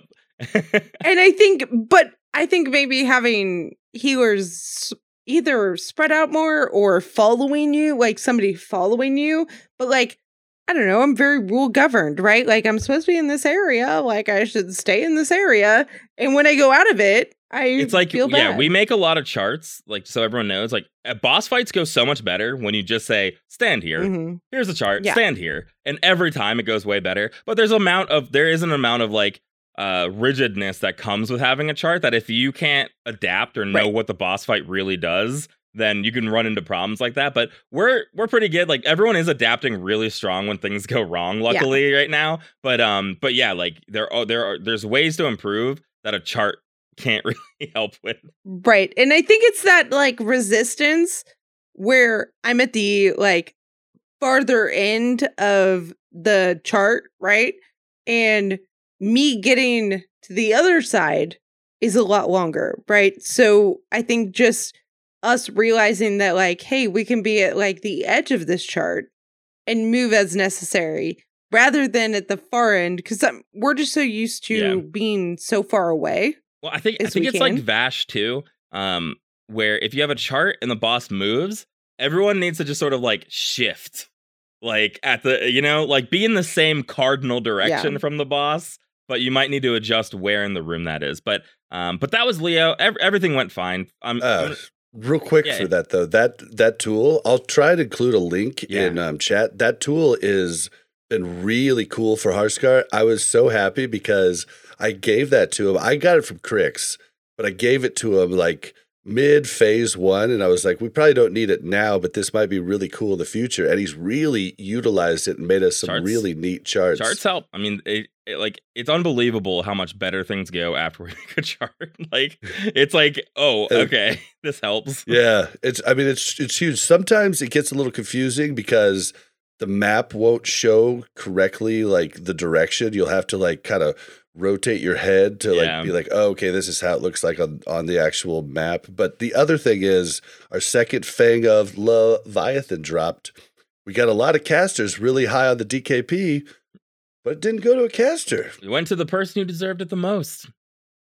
Our It paladin. went tank. super cheap to a paladin tank. Yeah, I was just I was so confused. I was like, okay, I don't know what you guys are doing. Yeah, that is interesting. So there, were there people who could have bid more than that? I sort of assumed that, pa- that Oh, he was just the highest and got it for the highest, but people kind of let no, him. I, I mean, yeah, spell check and and both spell check and Harry like are sitting like way high, and it seems it seems weird to me because the decay hits you so much harder when you're that high on DKP. here's the only Okay, but here's the only the thing. reason that you would do that is because there are bosses we haven't downed yet. In their head, Yeah. they're probably like, "This boss is on farm, so I'm gonna get another shot at this."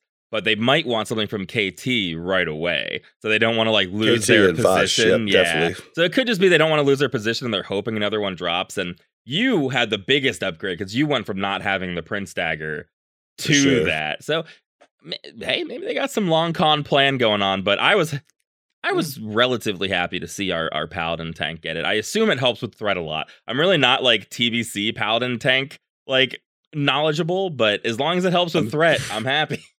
So I'm wait, pretty sure he was using the same sword that I was using from Hell from Hellfire at 160 spell damage. So it was a huge upgrade for him too. I just thought spell check would have wanted it because he's still using that that blade from Hell from Hellfire. So that was a their little, their four piece is incredible. So it could have been that he wanted to make sure he got his four piece. Because it, it, it Mm. flat. I don't know if you know this. Uh, I think it's twenty percent. It just increases their damage by twenty percent. Flat. wow. yeah. So it increases the mana cost and the damage of arcane blast. So like their mana consumption goes up, but their actual damage per hit also goes up insanely. So that that four piece is really good, and I'm pretty sure Harskar blocked him last week from getting the four piece because uh he got Harskar got his hunter four piece, which is shared. Um, so it could it Ah. could you know it could have come down to that. It, it's tough with DKP. Um, I kind of wish like everyone was just like in.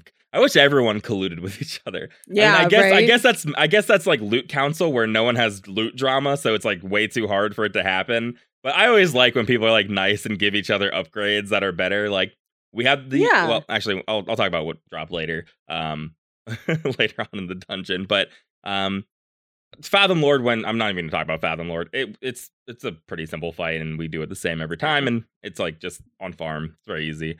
Uh, I don't think we did anything different. I've read some people who are killing, who are leaving the priest up and killing Fathom Lord straight through the enrage, um, which I would love to try when we're like done with progression, but I don't want to try it during progression. Like, what's the point of wiping Yeah, right. during progression? Because you Uh, know we will.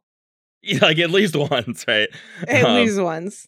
uh, Morogrim was the single cleanest Morogrim that any guild's ever done, perhaps. I don't know.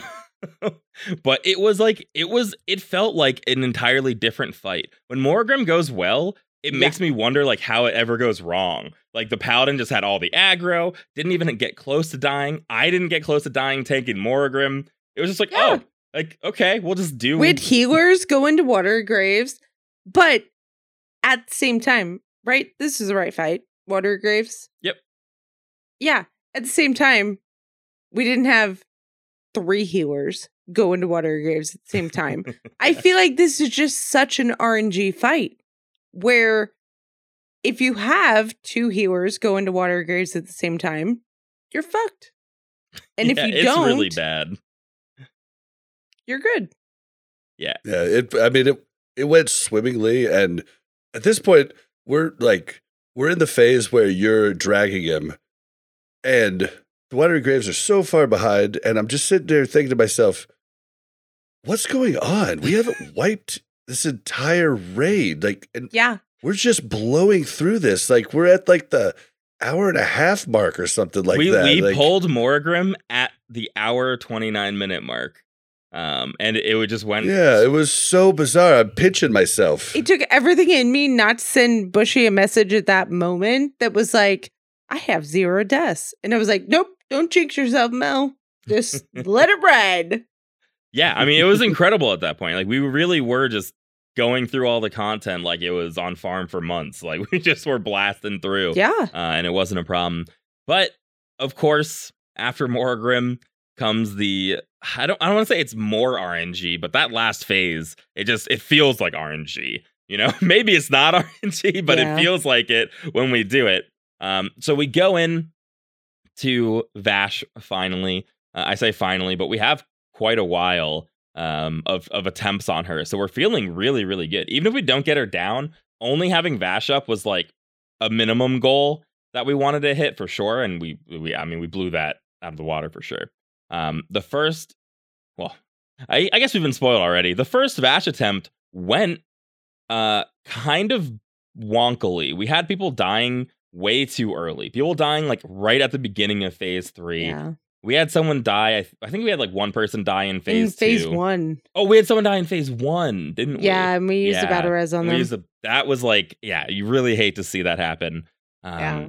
So that that was pretty worrisome.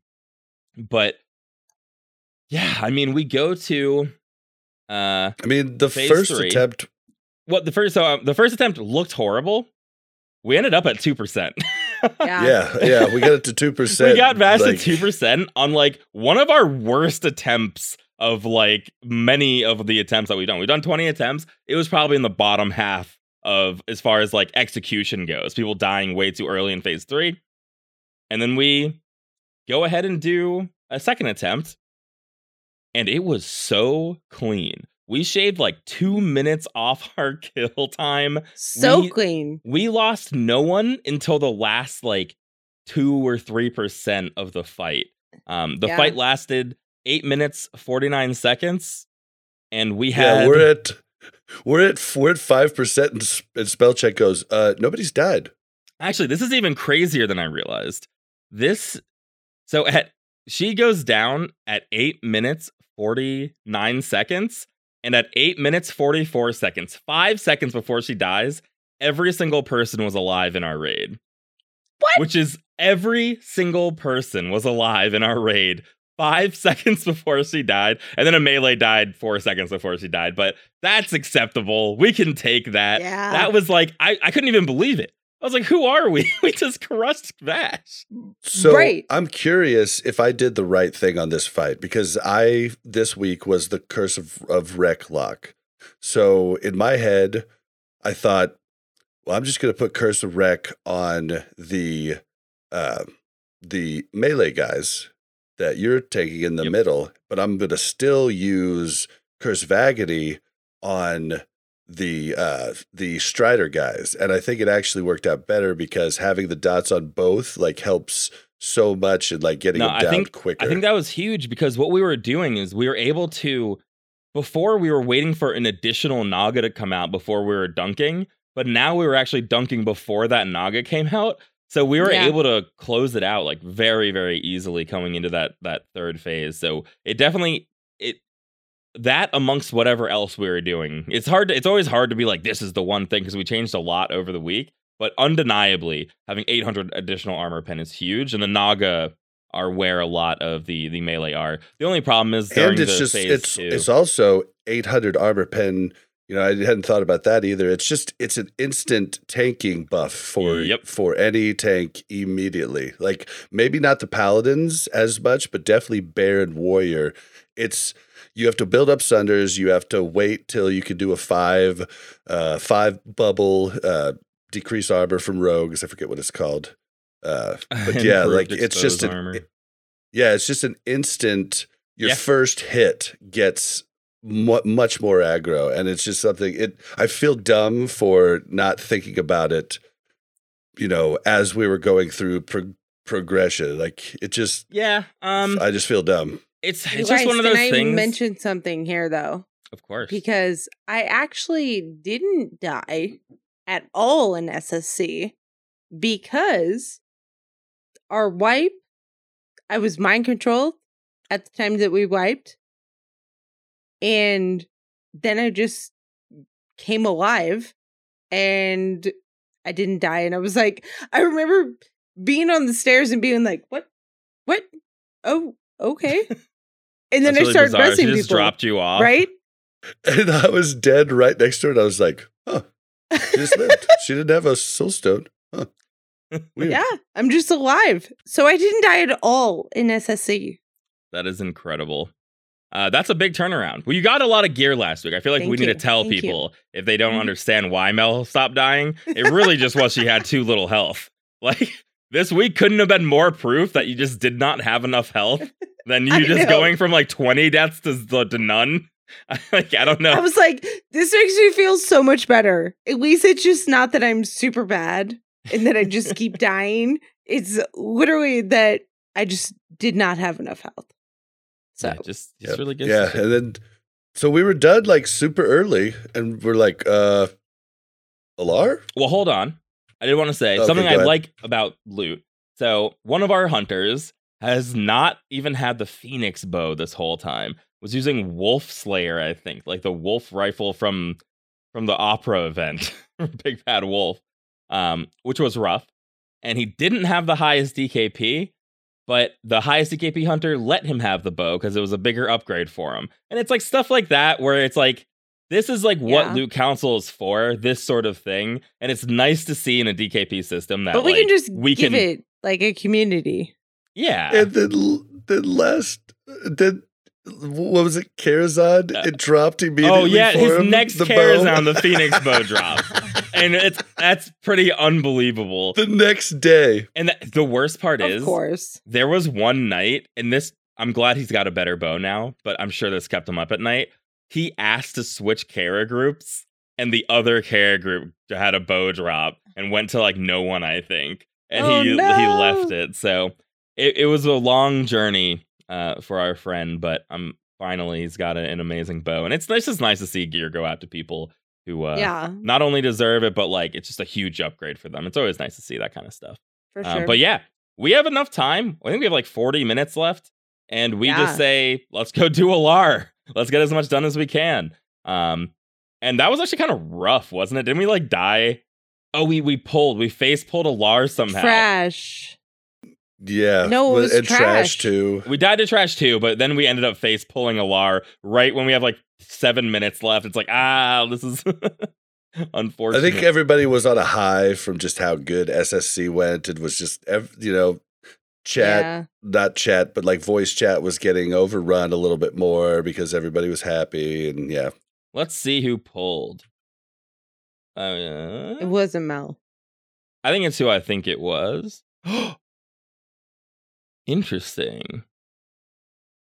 Well, don't leave us in suspense. I'm not actually sure. I think it was a face pull. Um,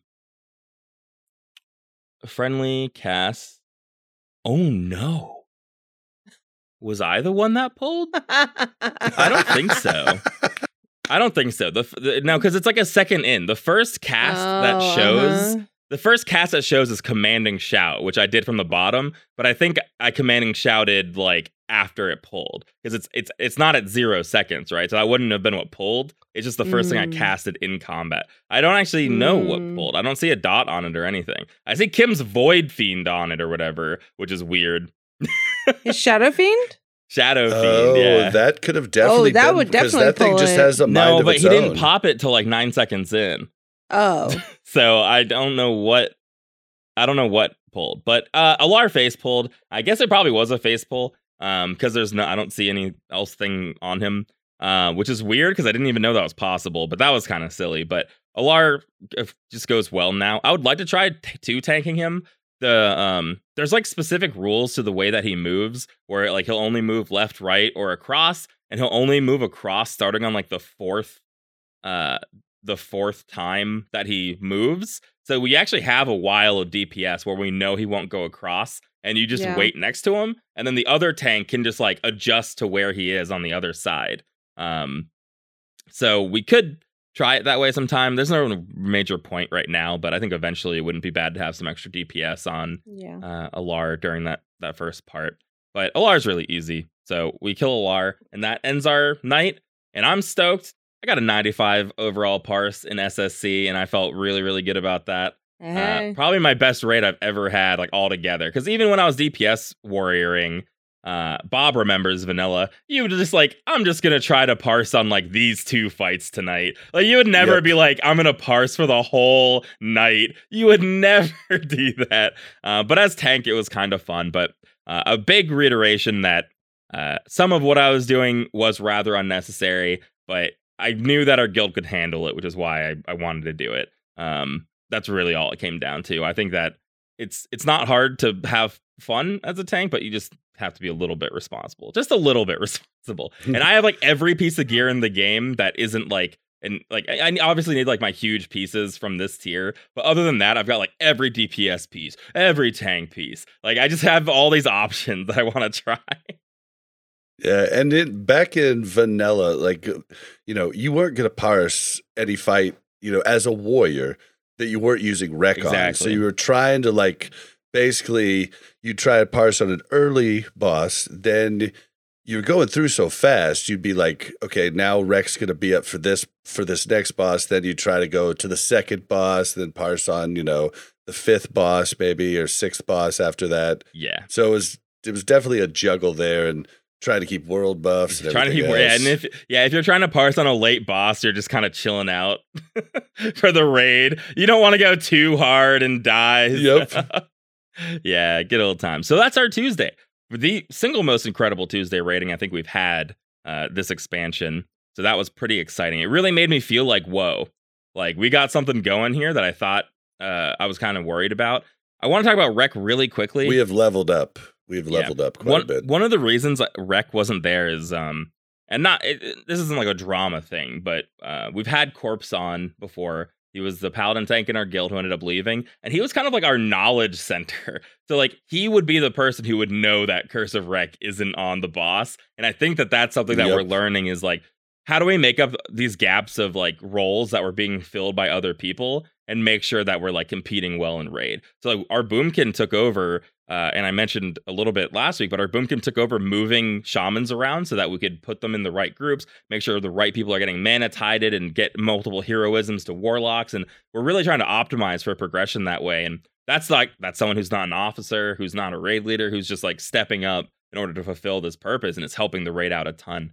Um, so that sort of thing has been super useful to kind of compensate. Like, wait, our data center's gone. We need to like double check this stuff on our own now. yeah, well, and him doing that kind of leads us into the first boss of Thurs of Thursday, where I've bitched about it every week. We did it. It was unbelievable this week because of Desu R. Boomkin. And uh, yeah, I, Hey, why don't you tell him I what did, we did? fine. It had nothing to do with Daysu. Get the hell out of here. It had to do with me. But the two, but you got two heroisms. Yeah, but I didn't need to. Which was huge. I, well, I mean, Get any get any out of any here. any week prior, we've had to slow DPS I and not cast. This, did you not hear my spiel? I able- 95 SSC without two heroisms. There's a reason that we did good. But for Void Reaver specifically, it's, not a really the good thing. heroisms. I know that you're saying it, but it's not the heroisms that we kept threat. I We think- kept I think you're wrong. I, you just are objectively incorrect. Take a look at the threat meters. I kept threat for half the fight. Bushy keeps threat for half the fight, and both of us were top two the whole time. Unrelated, like two heroisms did not do that. It helps. If you're a normal guild, two heroisms. If you're a Yip guild, go ahead and pick. Go ahead and make your Dragonmaw. Get a survival hunter. Wreck, wreck on pull wreck on pull, bring nightmare seeds so that you have more health. Like that, I did so many things that it's like insulting to say that it's just the heroism. You make, I mean, you you do make a good point because it's just like that thing we were talking about where we made so many changes. Having curse, well, you didn't have curse of Rec though because I was an Wreck, idiot and I had my curse of really tongues, funny. like because basically like whatever curse I'm on, I use the same the same button. So I have my curse is like down at the bottom, and I just move the curse that I'm actively assigned oh, to to that up. hotkey. That's actually really Yeah, smart. and so I had Curse of Tongues there because I was doing that on Mag Gruul, the little alt raid we did the night before. And so I'm trying to put it on Void Reaver, and I'm like, dude, it does it. He must be e- e- immune to it. But you also, you're right. You did have the Survival Hunter, like you had your Dragon Ball. You had more things than you'd had prior. yeah, yeah, all of it. Yeah, don't get me wrong. Two heroisms is absolutely insane, but like everything combined made Void Reaver this. In, it, it just changed the fight entirely. We were both both our tanks were on top like the whole time. It was absolutely incredible. Big fan. Uh, it was really funny to hear. I wish Bob had casted Curse of Tongues more. I went back to look at the logs. You only did it three times before you were like, he's immune. I- I'm not, I can't do it anymore. But I would have loved to see like nine or 10 Curse of Tongues. Like, why isn't it working? Why can't he be wrecked? But oh well. Oh, and, and, and it was it was horrible because I started the fight out and I was like, "Doom," you know, you just you, you, you, you just like used to doing something. I'm like, "Oh shit, I'm a curse." So I tried to cast it twice. It's like immune, immune, immune. And I was like, "All right, guys, they're immune to." Uh, to wreck, and they're like, "Oh, let's just be mechanical." And then after the fight was over, I was like, "All right, guys, I'm an idiot. He's immune to curse of tongues. I was trying to tongues the whole time. My Yeah, bad." we were like trying to like cope and find excuses. Our raid leader was like, guess like mechanical things can't be wrecked. And we are like trying to figure it out. but yeah, that was funny. But no, um, out- I so will give it to Heartsguard though. Like I think I do much better at raid healing in that than just healing you. Yep. yeah, I think that's a smarter way to utilize you as like Yeah. the like, only priest. Circle of healing is OP in that fight. it's really yeah for the pounds like it's it's it's really really good. Yeah. Um, but that went incredibly. So not just having two heroisms, but not it was suggested to double heroism the warlocks, and saying no to that was also a big a big benefit. Not not just saying no to the double heroism on warlocks, but taking that extra heroism. that That was me. I was like, uh, I don't think that's a good idea. like, Why don't you give yeah. it to the tanks? I, like I was like, listen, I'm gonna do more threat this week, but last week they had to slow down. I don't know if we should double heroism warlocks when they're slowing down normally. Um, but yeah, so that that went really really well. Finally, finally, our poor warlocks could could do a little more DPS. Uh, and not not feel gated by the tanks, but uh, that Oh, that went poor really really well. Then we Yeah, went dude. And uh, shout out to Harry. He got to get like uh like a 95 parse on Oh, it. So that was yeah. huge for him. That's awesome. Um, then we go to Solarian, and boy, did I have some insane tank optimizations for soakers on Solarian. Uh, and by that I mean this time I whacked the boss until the first Wrath of the Astromancer came out, and then I ran out and soaked for the rest of the time. Uh, Astromancer is so easy. I don't even know how we wiped to that boss, if if it's possible. I feel bad. That's probably gonna insult people who've wiped to it, but if you have soakers who are max arcane resist, the bot the fight's pretty easy. I feel like. yeah, have have we ever wiped? to? No, no, know that we no, no. Yeah, I don't think we have. okay, but I have died it. the arcane missiles are the scariest part. Um, if if your healers are unable t- to like have that macro, I guess, I, I is it easy to use the macro? Um, It depends. So I have to be targeted on the boss to use the macro, which is usually fine. But when I do a certain spell, it targets on the person I'm looking at, and yeah, I like to like have the target sometimes the tank that I'm looking at all the time. yeah, yeah, of course. So you have to be targeted on the boss for it to work, which is Yeah, because it's a focus. It's like cast on the the focus target or the target of target that you're casting on. I think it's I think it's target yeah, of target. it's target of target Yeah, because target it of target target. of Yeah, yeah, it's target of target of the boss. yeah. So, So it's when it switches- boss so- is on. No, no, it- it's not target of target Yeah, of yeah. the boss. It's target of target It's of target who of the you boss. are. No. Okay, yeah, yeah. No, no, no. Yeah, you're right. But that's that's fundamentally with the same thing. Because you're targeting the boss But not for, for, a the arcane missiles. But for the arcane missiles part, you have to be targeting of target of the boss, basically. Like that's the that's how you heal through the arcane missiles. Is basically you're I already have casting. to be targeted on the boss if I'm going to heal him. so you're healing the target of the boss. Um, No, no, because no. the yeah, boss so when the no. yes, when the, the boss the boss has targets. to be my target. Correct. Yes, we know and you that. are healing the you're target healing. of the boss Correct. exactly. because you're not healing the boss. That's what we've Um, said. So what happens is the Okay, arcane but does missiles this will not make kill sense somebody. to you guys? Like, we do not target the boss as healers. I get it. You can target the Yeah, boss as a it. healer, though. You, you can, yes, and I do, but the majority of my fight happens in this other little zone of yeah. not the boss, right? Yeah. So this And is this is what I mean though. This is probably the only this is the only hard part of the fight is if your healers are struggling with that part, I could see you wiping. But our healers, from one soon as they got the macro, were able to keep arcane missiles people up. Maybe one person will die at worst. Oh, um, Seabase in chat says the macro should like part of the macro should be to target the boss first, then heal target of target. Okay. It depends on what you're using, though. I, I don't think like- it matters yeah, that which would much. make I, sense. I personally, this is going to sound crazy, but when I heal, I always have the boss as my target, and I just have hover over macros for all my heals. So I Correct. never I have hover over macros for all my heals as well. But you but- target the main tank a lot because you're a tank healer. Yeah, because they're the one I'm worried about, right? Like I want to see mm-hmm. if I have hover over macros, I don't always see all of their debuffs or all of their like everything else, and it gets really we really do annoying. need to push this on though. we have a lot to talk about. We need to get through the KT and then we need to get to news. All right. so we, Sorry. as you'll hear later, you're gonna get a, you're gonna get the reverse of what you got last week, where you're gonna hear us talk about KT later before we attempt it, right?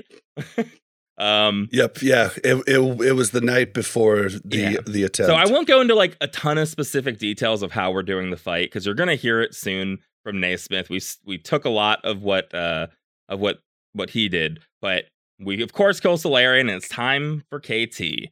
And the trash before KT is kind of a pain. we weren't we weren't prepared for whirlwind arcane missiles, which I think is the coolest spell in the game. Like a whirlwind that shoots arcane missiles out is incredible.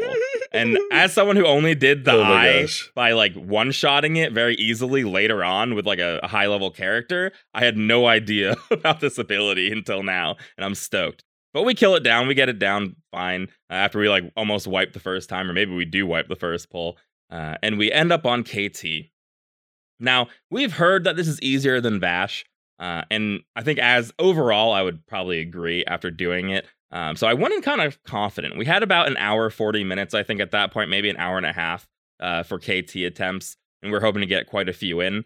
And there's so many phases, we just wanted to get pulls in. So we just explained like the first two phases where you're killing each individual lieutenant, and then you're killing the weapons. So we go in, just kind of focus on those two phases. We get it down I feel like pretty good. Oh sorry, I just want to interject. I feel like there's more to know in KT Yeah. and it's a more in-depth fight, but I feel like it's less punishing than Vashj, and that's the difference. Yeah, I feel like there's um Vashj Vashj is super punishing with way more just like random one shot abilities. That's what I think is really annoying. With KT, it's a lot. It's a it's really like up to you to determine. Everything's really up to you. You're not going to get these random poison spores flying on you. You're not going to get an unfortunate static shock on the tank. What it's really going to be is just like, oh, did we kite Thaladred in a good direction? Did we, you know, like, did everyone do their job right? And that comes down to like memorizing each phase pretty much, just learning what each phase is and where you're supposed to be. As a tank, it's, I don't have that hard of a job personally, but um, so it, the first phase is very, very easy. Uh, you're just killing them one at a time and trying to place them right. And we we knocked that out of the park right away. Thaladred dies exactly where we want him to die in the back of the room. Uh, phase two, we weren't quite sure what to do with the axe. Uh, we figured out for us pulling the axe just straight out of the group. We had plenty of DPS to kill all the weapons, and it just made it so we didn't take a ton of extra damage. Like we didn't have to have the melee make sure they weren't getting hit. People who were running in to pick up the weapons early were like dying to the axe. so pulling the axe out just ended up being way smarter. But if you don't have a lot of DPS, that could be a challenge because we were doing really solid DPS on the weapon phase. Something that I found too, the uh, bow was outside of the outside of the AOE range. So I don't know if the other warlocks did it, but I later in you know like later attempts, like I think attempt at least I started in three. I might have started in two, but I would run over and put full dots up on the bow, and then by that time the tank had control of the other mobs. Oh, so I'd yeah. either put a couple a couple curses on the weapons and then start AoEing, but sometimes I would just start AoEing depending on if the tank called for a for AoE at Well, I think that's a really important point for almost any progression fight. DPS need to find where they can get every like ounce of damage out. Like you could easily just sit there and wait Right. till you can AoE, but running over, getting dots out, maybe dotting the axe that I pulled out, and then AoEing, it's gonna help a Yep. ton if everyone is on top of it. Like if everyone can just do a couple more seconds of DPS, you have that extra couple of seconds at the end of the fight to get organized for the next phase. Yeah, you just have to be very careful that they don't do the extra couple seconds of DPS on a like mob that they shouldn't be DPSing. yeah, we had we had a couple AoE problems of things getting spread out too, like right at the beginning. Um, so that that was, but that phase two, I don't think is that that crazy. If you have warlocks who can AoE in a paladin tank, um, you can get a lot of DPS down. Um, our big problem that we had to that we did know was a bug. Uh, I just I just forgot all about it until it happened. If going into phase three, you're not within range of Kael'thas, you actually keep the same threat on the revived mobs. So we had this issue where the Lord Sanguinar ran over to me because I ran to the back to be at Thaladred. and I wasn't the only one who had threat problems, but that was the one that stood out to me. I was like, oh my god, why do I have Sanguinar? Um, and someone else had the wrong person. Uh, I think a hunter actually ended up with aggro on the mage also, uh, or Capernian. Um, so that was a huge problem. Our warlock couldn't get it because they dropped their threat and the hunter didn't. So that was a super mess. So as long as what we would do is we'd kill the war, we would kill the weapons, we would stand near the the stage still, and then as soon as everything came up, we got into place where everyone ran back toward Thaladred for the most part, and melee stayed up to the front. Um, that phase is the hardest phase, phase three, when all four things are up. Once once you have that down, I think KT goes down for the most part. And I think that's kind of what we're working on now. We were able to get past uh, that phase. We were actually even able to get past all the way to the last phase. Uh, but the problem Yeah. is the problems all start compounding on themselves in phase three. Because phase three Yeah. wasn't totally clean, you run into issues into phase four that you're still trying to make up for when you get into phase five. And like you're just, it's sort of just like this issue that snowballs um, until Right. we were wiping. Uh, but I think our biggest problem so phase three is all four of the lieutenants come up. uh, and you have to just deal with all of them at once. So you have the warlock who's tanking the mage. Uh, you have a couple of your tanks tanking the melee guys. One, the engineer who's throwing bombs is just kind of insane. And then you want all your ranged and even some melee if they can get DPS down onto Thaladred, who's just chasing everyone down while you're trying to do this like insano fight. Uh, and they can target the people who are tanking the other mobs. So it's it's pretty insane. Uh, but the damage isn't incredible. There's no like if he was flame striking during this part, I think that it would be really hard. But there's no there's nothing. If you're out of the range of the mage, if you're not in melee range of uh, the melee mobs like Sanguinar and the engineer, and then you're moving out of the way of Thaladred, there's really no damage that is going out. So all you need to do is focus on kiting Thaladred, where people can get as much DPS down on him as possible, uh, and then kill him. And once he's dead, the rest of the phase is very easy. Okay, so hear me out on a healer perspective here. so I watched the video, right? And it's like, yeah, you just take him back here and you go back and forth and back and forth. And yeah, that sounds great, right? I'm sorry. As soon as he like gets back there, that's great. But then the next person that has him is like, okay, they like maybe go to the right spot, but everybody else spreads out. They're like, yeah.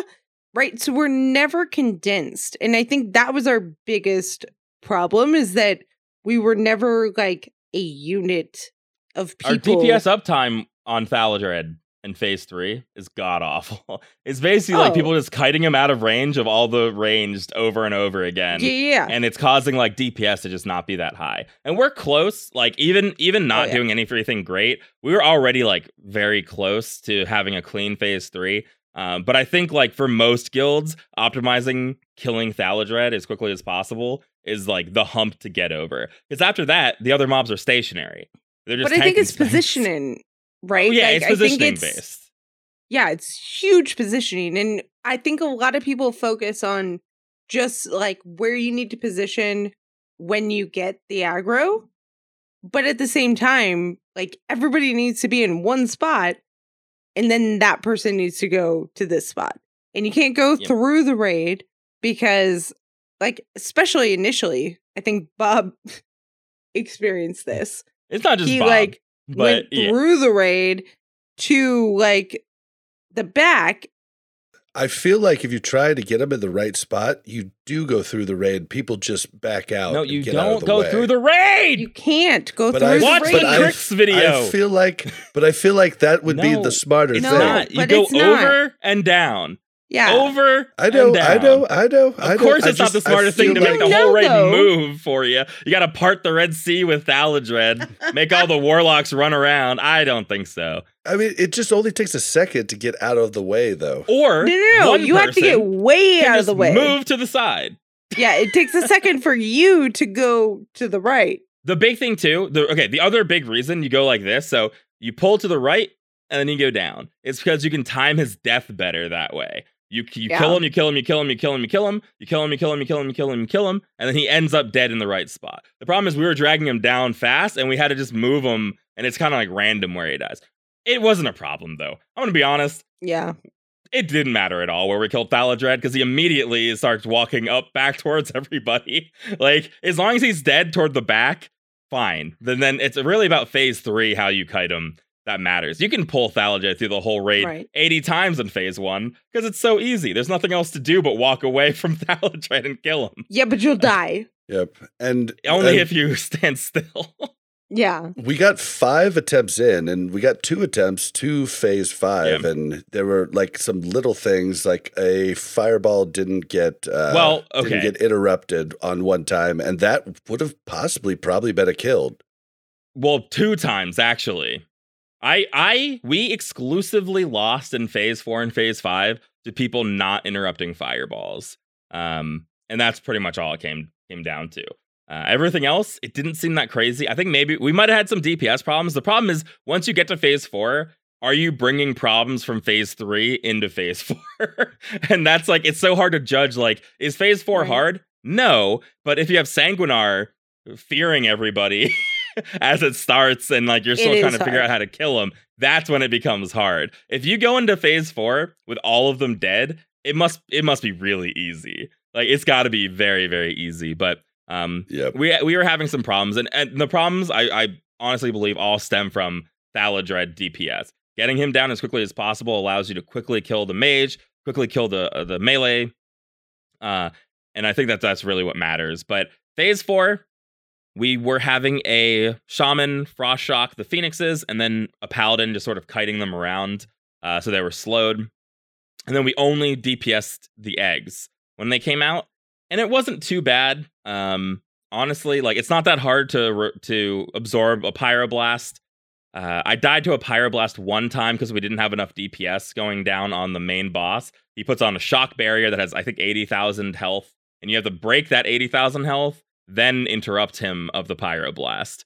Um, and if you have like a bunch of things going on, like Sanguinar still up and two eggs or something, then it just isn't going to happen. Yeah. Uh, and but again, we only we didn't have that many attempts. Like And we did. I mean, the eggs never seemed to be a problem. Like it seemed like everybody was switching, Yeah. and we were killing them in time, so that never seemed to be a problem. Yeah, and uh, I think maybe getting like better MCs, but even still, when we had bad MCs, it was like annoying. But I was never like, "This is the reason we can't do the boss," is because people aren't using the dagger on the MCs Right. fast enough. It was just sort of like annoying mechanic to deal with. Oh, that's another thing. We had the uh the the weapons. Like you have to loot those pretty Oh, quick, and it was hilarious. The first attempt, I had I had specifically been really good. Like I took a picture of it on my phone, went over, typed it out specifically from Crix's video of what the you know staff of mm-hmm. determination or or desecration, and Crix misspelled it with one E instead of an I in his video. And so none of our macros worked at the start. It was like, dang it, dude. Well, you also have to talk about the fact that if you wipe, you need to re-equip your weapon. Like, yeah, because you're wearing the something that- legendary weapons. Yeah. And your offhand weapon, too. I no, I am didn't. ashamed oh, to admit it. Yeah. I didn't realize that I had to re equip my off my offhand for like two of our attempts. And I was like, dang it. Guys, I've item been just rack. living without my knapsack. item rack puts all your gear on with one button. I know, but I was just like going and just clicking the weapon back on and didn't even look over it I've my got- offhand. As someone with eight sets of item rack gear, do you guys? Listen, know? I, I, don't, I don't even have use to item switch rack. on to my put it gear. Why would I use item rack? that's Mm. that's why here. all right, dying. but all in all, we got to. yeah, all yeah. we, had- didn't get him we down. didn't get him down. We got him very close. If Very the problem the problem is that morning, the morning of of the night we're going into uh Tempest Keep.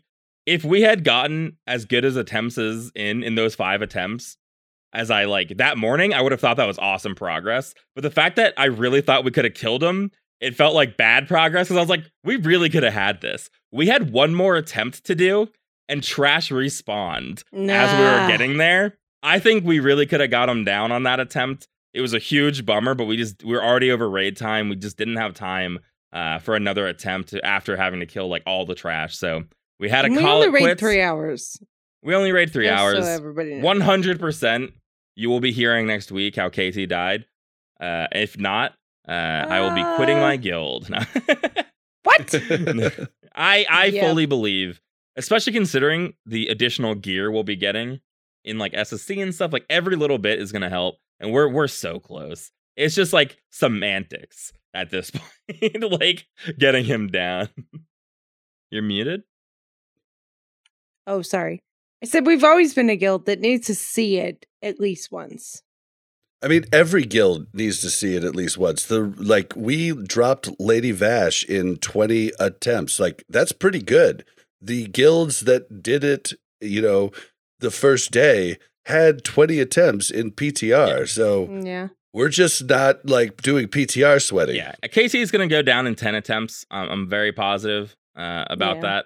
And I, I, Casey is a bit easier than Vashj, but you definitely have to see every phase. You literally are just learning each phase. It's like one of those memory games where it's like you hit, it's like a light box and it makes a noise, and you have to like hit back. It'll be like boop, and you go boop, and then it makes two beeps, and you have to hit the the numbers correctly. Uh, it's like a There memorization game. Like, what comes next? I stand over here. But the actual mechanics are not very difficult. Like, your individual job is not so hard you won't be able to do it. You just need to learn it, and then you need all the people to learn it. That's just what it comes down to.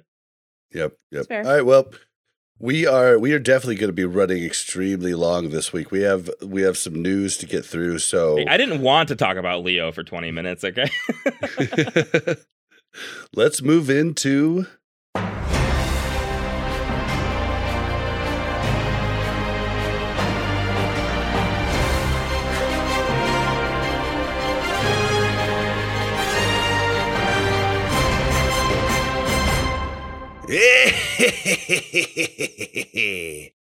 Time for the news. So, first off, in the news, if you're listening to this on Monday, then all All Hallows End has come to an end, and so it's done. It was done. What yesterday? If that's correct. No, no, it was done today. Uh, yeah, yeah, yeah, it was- yeah, it was done today. If you're one of the few listeners that checks us out on YouTube or on Twitch, you have this weekend to pos- to possibly get your mount, try and get as many attempts in as you can. But this, all that's all we really need to say about that. Next is a uh, a fix to spell resist in the the the Burning Crusade, and I had to read this over a couple times to actually understand what it was. But basically, things like the sure-footed uh, enchant that you put on your boots is five per percent root and uh, and root and whatever uh, resist root and it's not stun, but it's root and, And, the, uh, the other one. Immobilize. Yeah, yeah, yeah. And so basically, before this change, you were able to stack. You were able to stack spell hit to actually neg- negate that, you know, five percent or three percent of the five per, per percent. Same with like unbreakable will, which is like you know stun resist, and then any of the meta gems that have stun resist or root resist. Those were able to be cheesed by over spell hitting uh, on on characters, and now that has been changed to where your spell hit doesn't actually factor into those things procking. So probably wasn't used by a ton of people, but you know maybe if you're going against a PVE group in you know with their PVE Like, gear dang, I'm getting in rooted every time. Yeah then you're like 5% might not have worked but they've went ahead and changed that and then also Well, here's the- the uh, next Rogues, change is Cloaks, really shadows This change, yeah. everyone was really clamoring for this change, Bob. I'm sure. I'm sure we're all very excited. So, so what happened? What did they do, Bob? they made rogues even better in pvp so basically cloak of, Sh- of shadows was only doing 80% uh, resists now it's back up to its you know what it was supposed to be 90% resist but anybody who's went up against a cloak of shadows rogue on a caster doesn't like to hear this information I'm a very biased person. I, I, I, there's probably nothing in the world I hold more prejudice against than a rogue, and uh, I can just imagine. And I, I'm so sorry for all the people who who like like this podcast and, and there's a rogue and what I'm about to just. do, But I just know that this came from the hardest of QQing PvP rogues, because only a PvP rogue would notice this sort of nonsense that I, I, it feels like Cloak of Shadows is only resisting 80% of the time. Uh, not 90% of the time. I can only evasion dodge. I can only evasion and Cloak of Shadows everything and live and then cheat death and then vanish and then go bandage. and then and then use my engineering belt and then yeah, and yeah, and then pop my engineering belt after I cheat death. Like, oh my god, yeah, great, good, good. Thanks, Blizzard. Glad you're really on it. There's a threat. There's a threat wipe uh problem on Kael'thas for three weeks that you knew about before you even launched it. But let's make sure rogues are better in PvP, guys. I this is. I mean, I'm just Oh, obviously this is just like a weird like they're they're suggesting that they're making this change because that's how it was in the Burning Crusade. But honestly, we're so past this no changes thing. Just keep it 80%. Who cares? Forget these rogues. That's all I got on that. Oh, yeah, coming from people that don't have a uh, rogue mage team, I'm going to have to agree. yeah, that's all. Bias in full form. Oh yeah. Uh, so the next one is actually, I feel embarrassed that I didn't even know that this was a thing. So, uh, uh, Simonize, S I M O N I Z E. He's a, a YouTuber. You should check him out. He actually found out a way to make the gnomish the gnomish battle chicken do battle squawk like every time. It's like it's perfect. So for those of you who were like me and had no idea this was a thing, battles uh, uh, the move battle squawk pro provides a 5% haste buff to all nearby party members for 4 minutes.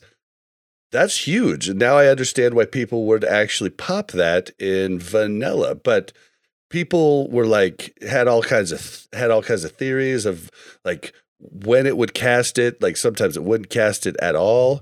So he he found out that if you summoned the gnomish battle chicken while in combat with a mob that has already performed a hostile action towards you it will cast battle squawk almost immediately after after summoning it. So this is a way to get a 5% haste buff for everybody in your party, which is pretty nuts. I um I didn't I didn't go gnomish and make all the gnomish stuff before I went goblin engineering. Same. Yes. I, I I don't really have an excuse other than I did it right as TBC came out, so I just like didn't have time or money to do it. And uh little did I know that it would stack. I didn't know these stacked. I think that that's the thing that bugs me the most. I didn't know that you could have 5 of these on at once. and that's what people uh have been able to do by insta like it didn't matter when it was a random proc right but if you can force it out you're able to do it for a minute they fixed it i think they already fixed it for a minute you could actually get infinite of these buffs when they when people first discovered that you could um oh, wow. auto trigger it they realized you could log out wait for the cooldown log back in insta trigger it again log out and then just keep buffing yourself over and over again. But they they fixed it so you can only get your one chicken buff now. So but you can still have Oh, wow. if you have five engineers in a group you can still have all of them procking it. Well, and what sucks is it is a, you know, some of the stuff you could just buy, but this is a bind on Yeah. pickup item. So it's you one of the to ones craft that it it's one of the ones that you were supposed to go gnomish for first and then And for anybody who doesn't do engineering, it's not like tailoring. You literally have to drop engineering completely to switch and work it up from zero. So it's a that's a rough, rough thing. Yeah. And I use goblin trinkets, so I would have to work it up twice, basically. Luckily, this is only like 230, so you don't you don't have to work it up like all the way. And there's other gnomish things that you can get. Well, but do you do you still have to be? I think the rocket it a goblin requires for the you- I rocket think boost? for oh yeah, I think you do. Oh, that's a um, bummer because the battle chicken doesn't require you be it. You just have to craft it your, yourself. Yeah, you just craft it early. I, I'm gonna I'm gonna double check, but I think that all the TBC ones, yeah, requires the Goblin Engineer to put on. Uh, is a change because they didn't want people. The people I don't think they want people like swapping back and forth to make everything. Yeah, but yeah, it's just kind of an interesting thing. So definitely check it out. We'll have it in the notes if you're confused. If it ends up being like super meta, I would hope something like this gets nerfed personally. Um, just because like it's just too. It, it, it sounds like it has the potential to be like too meta. I guess is, but we'll see. It's yeah, it's I mean, five percent haste buff is pretty big for four minutes. Yeah. I mean, whew. but hopefully we have some raiders in our guild that have it. I'll swap. I know at least one does Hey, I'll because I swap saw The battle chicken. All right, so now we're moving into the uh, the classic news. All right, so the the the classic fresh news. So they did the whole Onyxia and and molten core test all all they really did was there's a there's there's a whole blue post. We'll have it linked in the notes, but I'm not going to just read it out because I think that's a waste of time for you and us.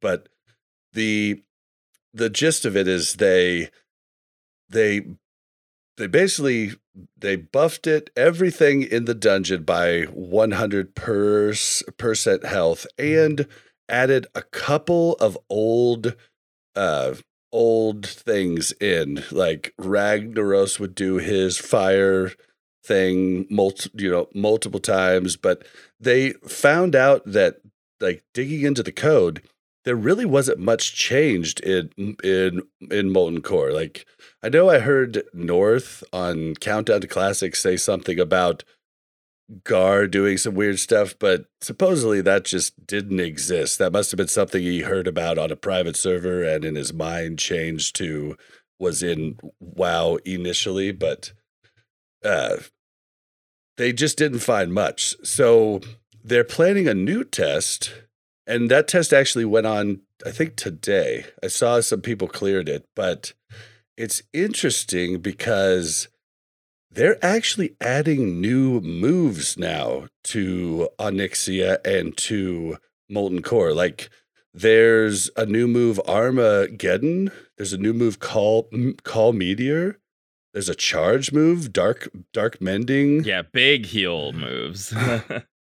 like dispel magic, eruption, explosion, fireball volley, inferno, living fallout, magma splash, meteor, summon corehound, summon onyxian warder, teleport spawn, VFX. Like we don't really know what these moves do. well, some of them, some of them you can obviously insinuate, but what I think is really cool Yeah. is that it sounds like to me some of these single target fights where maybe certain classes were benefiting, like summon Corehound might be a uh, Magmadar ability, right? Because he's like the Corehound boss. So it could be that instead of this being a tank and spank single target fight, now he has ads that he summons, and a different class might be the the highest DPS there because I don't know, maybe a warrior can't hit both targets at the same time, depending on what the fight looks like now.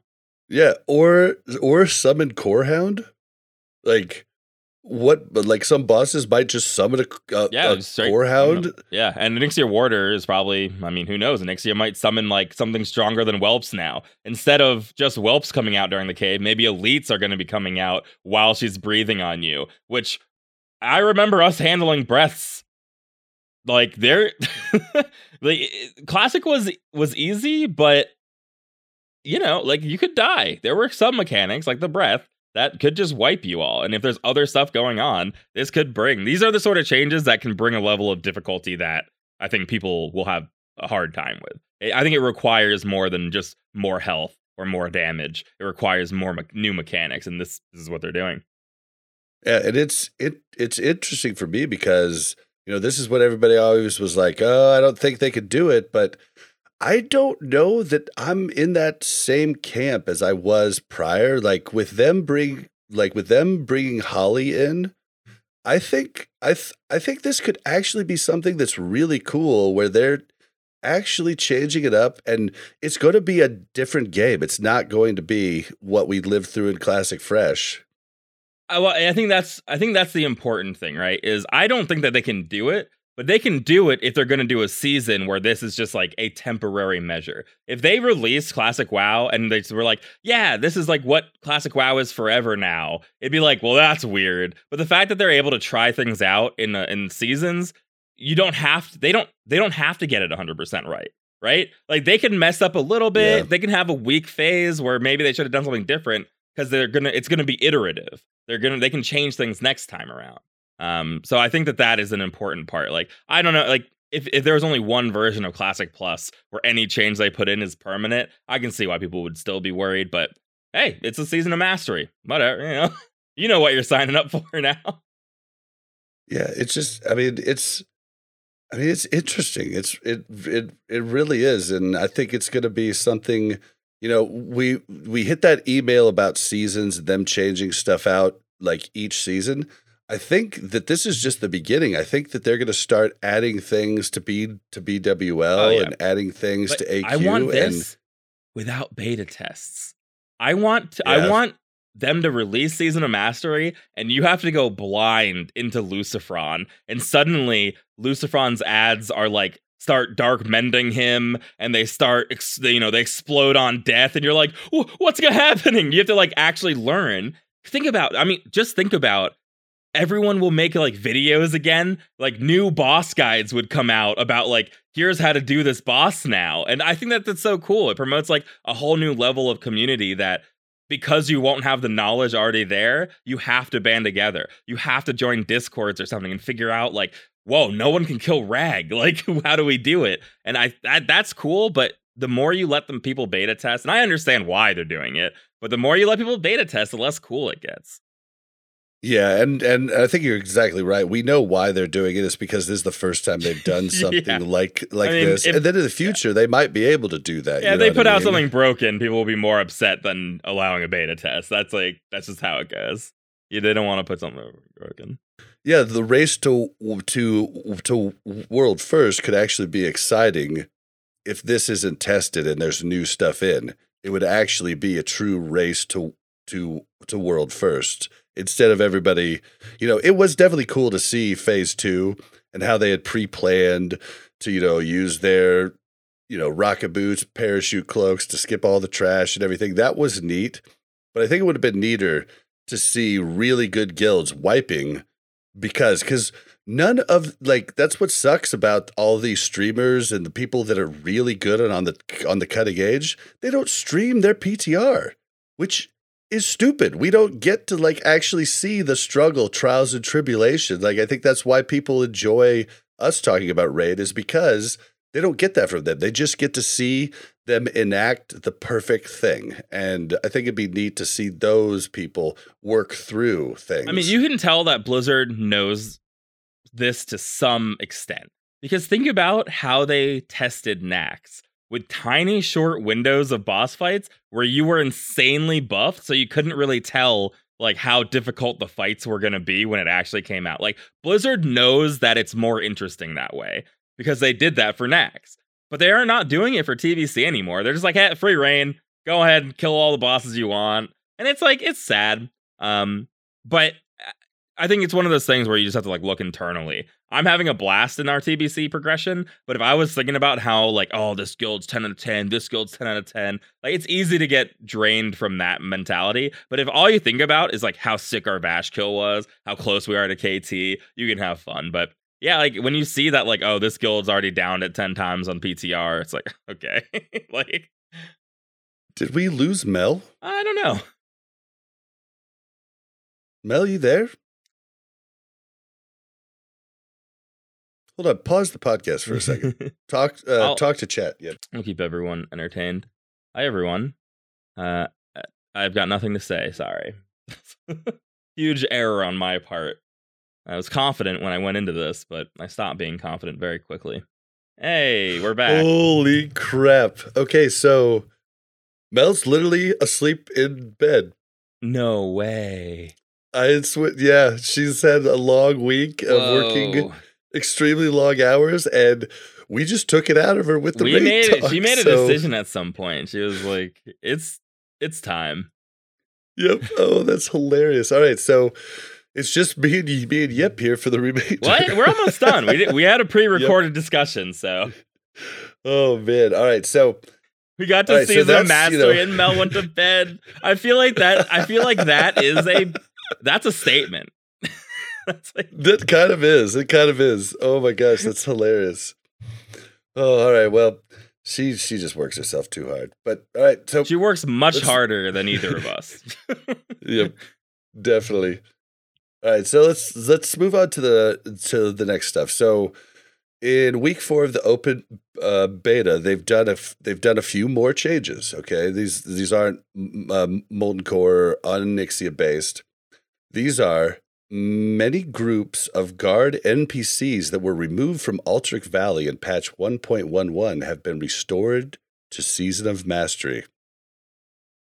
What do you how do you feel about this? Um, I I think that's probably fine, right? Um, I know a lot of people want that, but literally, I just went Alterac Valley just to like farm otter. Like, I really don't like that BG. Yeah. Um, Yeah, I mean, I, I think they're just trying to get rid of some of the cheesiness involved because it is such a large scale battleground that maybe that this is just like a big deal. I personally don't care at all. I think that PvP, unless they're unless we've got some like I don't know s- serious changes. I know we're about to talk about PvP changes, but I don't know. Classic PvP is just now that I've experienced TBC PvP, it's kind of hard to retroactively have any like major interest. It is like, hard. ooh, Alterac Valley is going to be better in Classic, and it's like ah, TBC is so fun, and like the gear, the way you gear in TBC, and how it's its own progression. It's hard to beat that with just Alterac Valley changes. Yeah, and in classic or in, in vanilla, it's so much about globaling people, whereas resilience changes that in TBC and just Yeah. makes it a much more interactive thing where I just you know, yeah, so, I just eh. don't see PvP as like a main draw of vanilla, um, except for the people who it is a main draw for, right? And I, I would assume that they like this. It's it's just it is. Yep, yep. If you're a class that's good at uh, globaling, you'll probably enjoy it. Like so. All right, so uh, BlackRock Depths. So just to let ev- ev- everybody know, they've done a thing to try and combat the uh, BlackRock Depths pickpocketing farm that rogue bots would do. And what they've done is it's I forget what it's actually called. They don't actually stay, s- is. say Yeah, it it's like here, a but debuff that you get right as you pickpocket. yeah. Like after 10 or 15 pick uh pickpockets, it will put a hour long or a, a actually it's 30 minute long debuff on your rogue. Basically makes it so you just loot pocket lint from that point on. And this is this is their way of trying to combat the bots. It is a bummer for the rogues that actually did it manually along with coffer runs and you know like it i mean it was kind of a cool farm for them it wasn't very big but it kind of sucks for that but at the same time it will cut down the amount of gold you know raw gold going into the ec- the economy Yeah, if you're getting rid of like the mage stuff, I see this as like a natural follow up course, right? Um, it's not it's not exactly one for one because of course like the mage boosting is a big problem, but just mage bots gold grinding in instances is a is a problem too. So like th- this follows, and I think it's good. I think anything to combat bots, I, I, most people are going to be okay with, especially raw gold Yeah. farms are so annoying. Big problem with inflation when mages are like doing the uh mages would all do the the plants in Dire Maul East. I forget what they're called now. Um, but the little thornling guys that you could just AOE down Yeah, and you just make paladins yeah, you can just too. make you, uh, even a priest could solo it. Um, and it's like you can just get so much raw gold, and if there's a bot in there, you're just the inflation's nuts.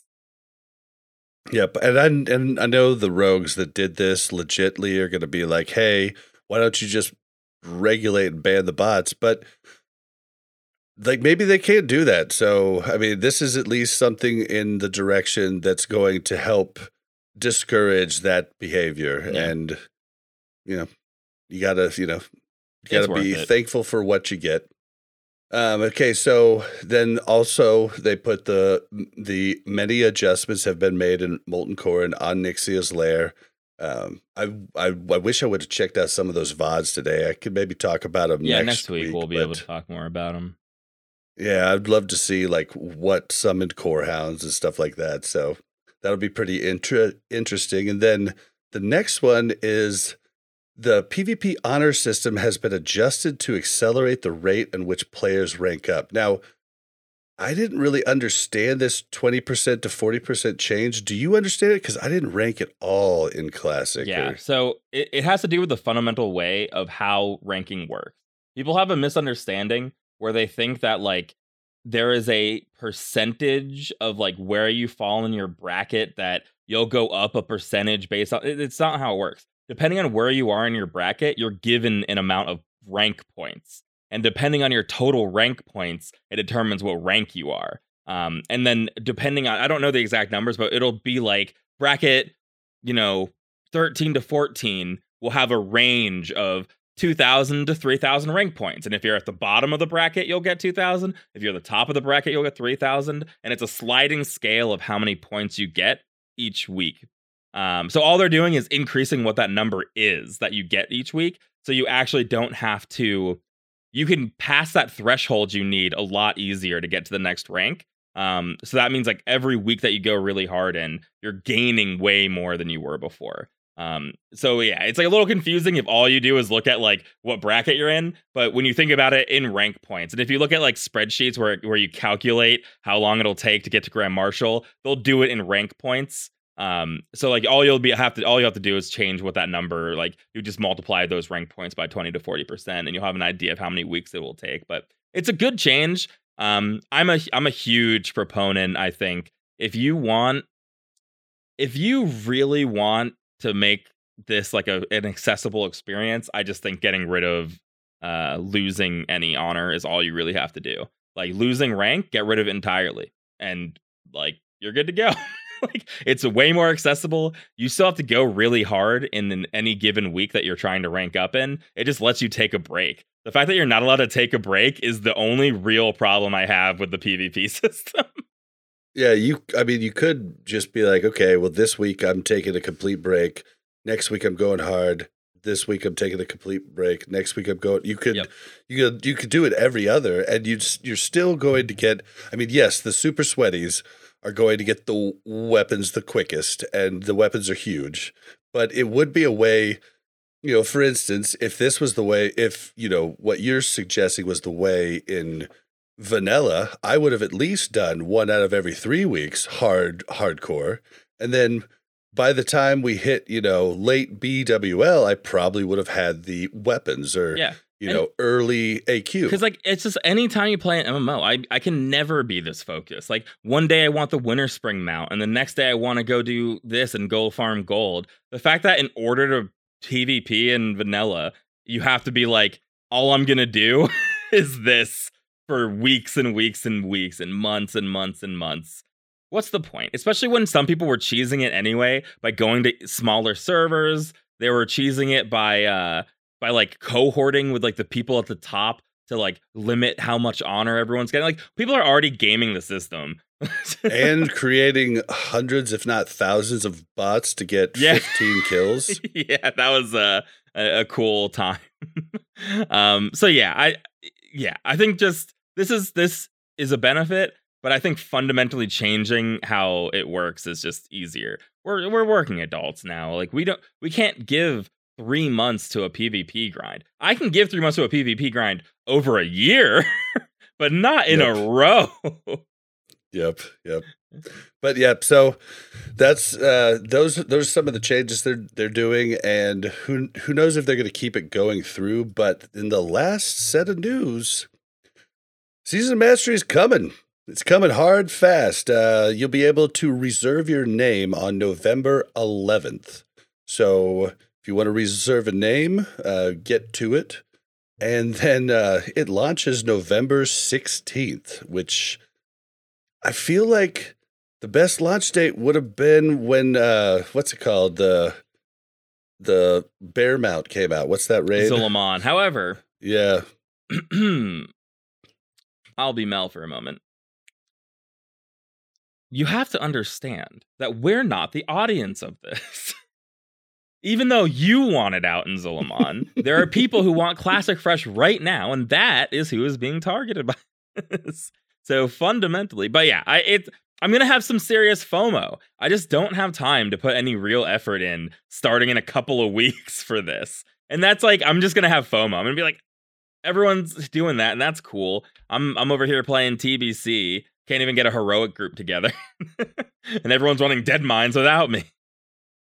I know. I think I think I am gonna do like just a hardcore character, just at least in the beginning, just to experience it. But if that hardcore character dies, I'm done. I'll play. What what's uh what day is the 16th? Is that a Tuesday like they normally do? It's a Saturday. Okay, perfect. So Saturday, maybe I'll play that Saturday and Sunday and like see what's up, you know? like that that's more along the lines uh Wait, no, it's a it's a Tuesday. oh, I'm looking at October. that makes sense. Yeah, okay, so it is a Tuesday. Um, okay, not cool. I'll play that weekend. I'll be way behind everyone else, but uh, I'll play that weekend. Like to me, that's like way too against us. We raid that night. How are Yeah, you going to I release mean- it on a raid night? You know? Oh well, Uh, that's okay. yeah, I it's- understand. it's not for us. Either way, it'll be neat to watch it. There's tons of people that are going to stream it. Like it's it's, it's going to be a neat thing to follow, and we'll you know It'll be even if we're not playing it hardcore, we'll we'll continue to cover it as a podcast. So you definitely will need your clips and vods sent in to us so that we can see what it's like. So to help us out. heck yeah. But yeah, that's going to end our news and send us into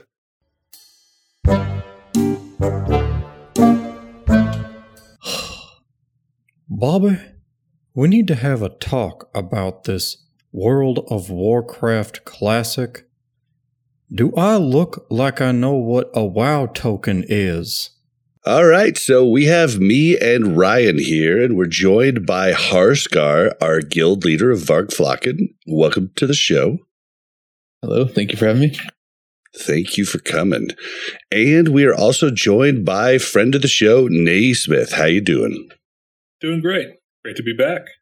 Good deal. Good deal. All right. So this is going to be a thing where we just recently dropped Lady Lady V, and we and we have that now on farm, and we are turning our sights to Kael'thas. And Naismith offered us a helping hand and to just give us some tips and tricks that make the fight a lot easier. So we thought this would be great content for you guys out out there, and great content for us to help us drop it quicker. So, with that being said, Naismith, do you want to start us off? Sure, I can start us off. Uh, Kael'thas is a marathon of a fight. Uh, it's five phases. Uh, several of the phases are not terribly difficult, but the transitions between phases can really trip some people up. Uh, first thing you need to know is uh, you do get legendary weapons during this fight. Uh, they are very useful and they are pretty much required to kill the boss. Yeah, I saw that. It was recommended that you make macros to equip it so you're not trying to, Yes, you know, fuddle around. uh, and pretty much a lot of them have like use effects, like the staff uh, prevents certain um, like loss of your character control, uh, like stuns, which is very useful. Um, and the hunter one actually produces legendary bow, like um, arrows as well uh, to go with the bow. Um, let's just get started with uh, phase one. Now, uh, there are four mini bosses that go with uh, Kael'thas. It's named Thaladred, Sanguinar, Capernian, and Telonicus. You will likely memorize these names because you will hear the boss say them over and over and over again. Real, real quick, just to interject, from what I saw from left to right, number one is the far left. Is the second one that you kill is far right. yes, The third one that you kill is uh, right of center, and the fourth one you kill is left of center. Is that correct? That's true. Okay, that's cool, the order cool. they that's the order they come out in phase during phase one. You fight them one at a time. Uh, the first one, Thaladred, uh, just walks towards. Uh, it will he will focus someone and walk towards them, uh, it, pretty much ignoring all else. If you do over ten thousand threat to him while he is fixated, you can pull aggro during this. So be careful. You don't want to pull aggro at an inopportune time because if he melees you, you're fucked. Uh, you're dead pretty much no matter what. Um, so what you want to do is you want to kite him around the room, uh, but you want to do it in a way so that people can stand in the middle of the room and get a lot of good uptime on him. Because it's very dangerous to have your melee on this guy because he will turn around and just one shot people. So who's kiting him? Uh, it's random. He randomly fixates one person Uh, and then he wanders around the room and it changes about every 12 to 15 seconds um so i would recommend uh since you are going to wipe on this fight i would recommend uh, taking some time the first time you're in there, have people learn how to kite him around a circle, like or not a circle, like in a long oval. Um, you want him to die towards the end where you guys enter the room. The, the player characters enter the room. It is uh, like phase one is all about setting up uh, for success in phase three. So this means we have to kill uh, bosses very carefully and uh, like in certain places. That way, we have an easier time. So once you've killed Thaladred, uh, Lord Sanguinar uh, pops up. This guy is um, you need to have a just out of curiosity. What is your guys' tanking situation like? What tanks do you use? Uh, we have one of each. Okay, that's wonderful. Uh, our warrior tanks this guy because uh, he can stance dance the fear pretty easily because it's a one and a half second cast, so you should be able to catch it pretty much every time. Uh, all he does is an AOE fear. Other than that, he's a tank and spank. It's easy. Um, you can out uh, all your range can out can outrange the fear just by being more than thirty yards away. So it's not hard to like completely negate this. Now, what you want to do is you want to take him, and as you are looking at the uh, stage where they are all uh, standing to begin with, you want to tank uh, tank him across uh, to the far left. Um, you put him over there because his AOE fear can hit everyone during phase three, and there's no way to uh, to negate it other than Tremor Totems and uh, Will of the Forsaken. Although you got, oh wait, you you're Alliance, aren't you? So, oh yeah, Yeah. So never mind about that. Um, can't believe I'm fucking collaborator. So we, we, we, have a, we have a shaman for every group, so we can tremor, and then Yeah, you can we have a few tremor. fear wards. Yeah. you're handing gear to the enemy. Technically, yes. Uh, but you take him to the far left, uh, off the platform, uh, leave him there. It's uh, like, don't worry about him. He's like probably the least important uh, guy in the next in phase three. Um, now, uh, Capernian is the next one's going to pop. This is the uh, woman. Uh, she is a caster. Now, you she needs to be tanked probably by a warlock. In fact, only by a warlock is what I would say. Um, some we don't bother like respecking to like a soul link uh, spec for this. We just uh, I just tank it as affliction and it's fine. Um, So would you say it's better for enough because we have affliction and destro, but like for Leo, we use a destro lock and not the affliction lock. Is the affliction lock better, or would it be better to have a destro? Uh, I just did it because I like to have control of stuff like that.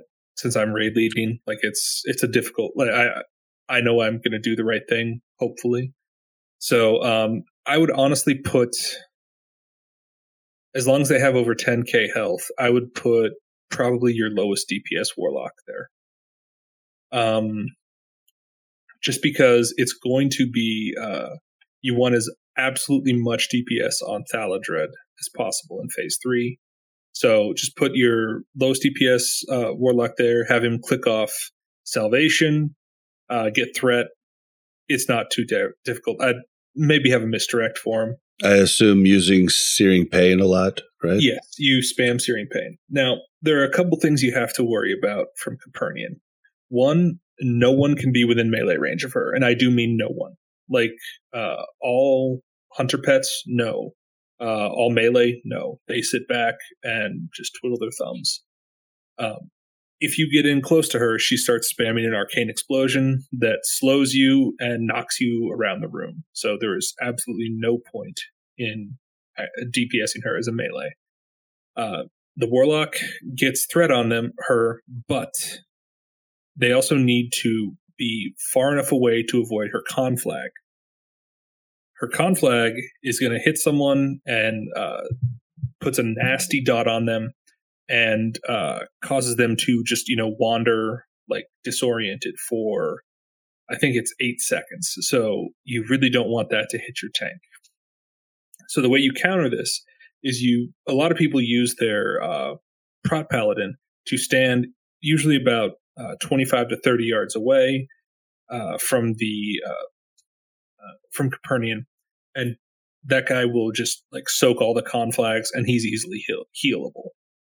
Uh, you want there are several weak auras you can get, uh, and I would. Do you guys use weak auras in your guild? Oh yeah. Okay. Um, I Yeah, get- if you can pro, if you could provide those, like I could put links in um in the show notes too for them. Okay, I can do that. Um, there's a just one that's very simple. It's a Capernian rangefinder, uh, like her conflag uh, range. Use that. Uh, your warlock needs to be outside of the conflag range, but um, your uh, paladin, if you do our strategy, should be in there. Now, getting snap threat on Capernian can be an issue because you want her to stand pretty much exactly where she is.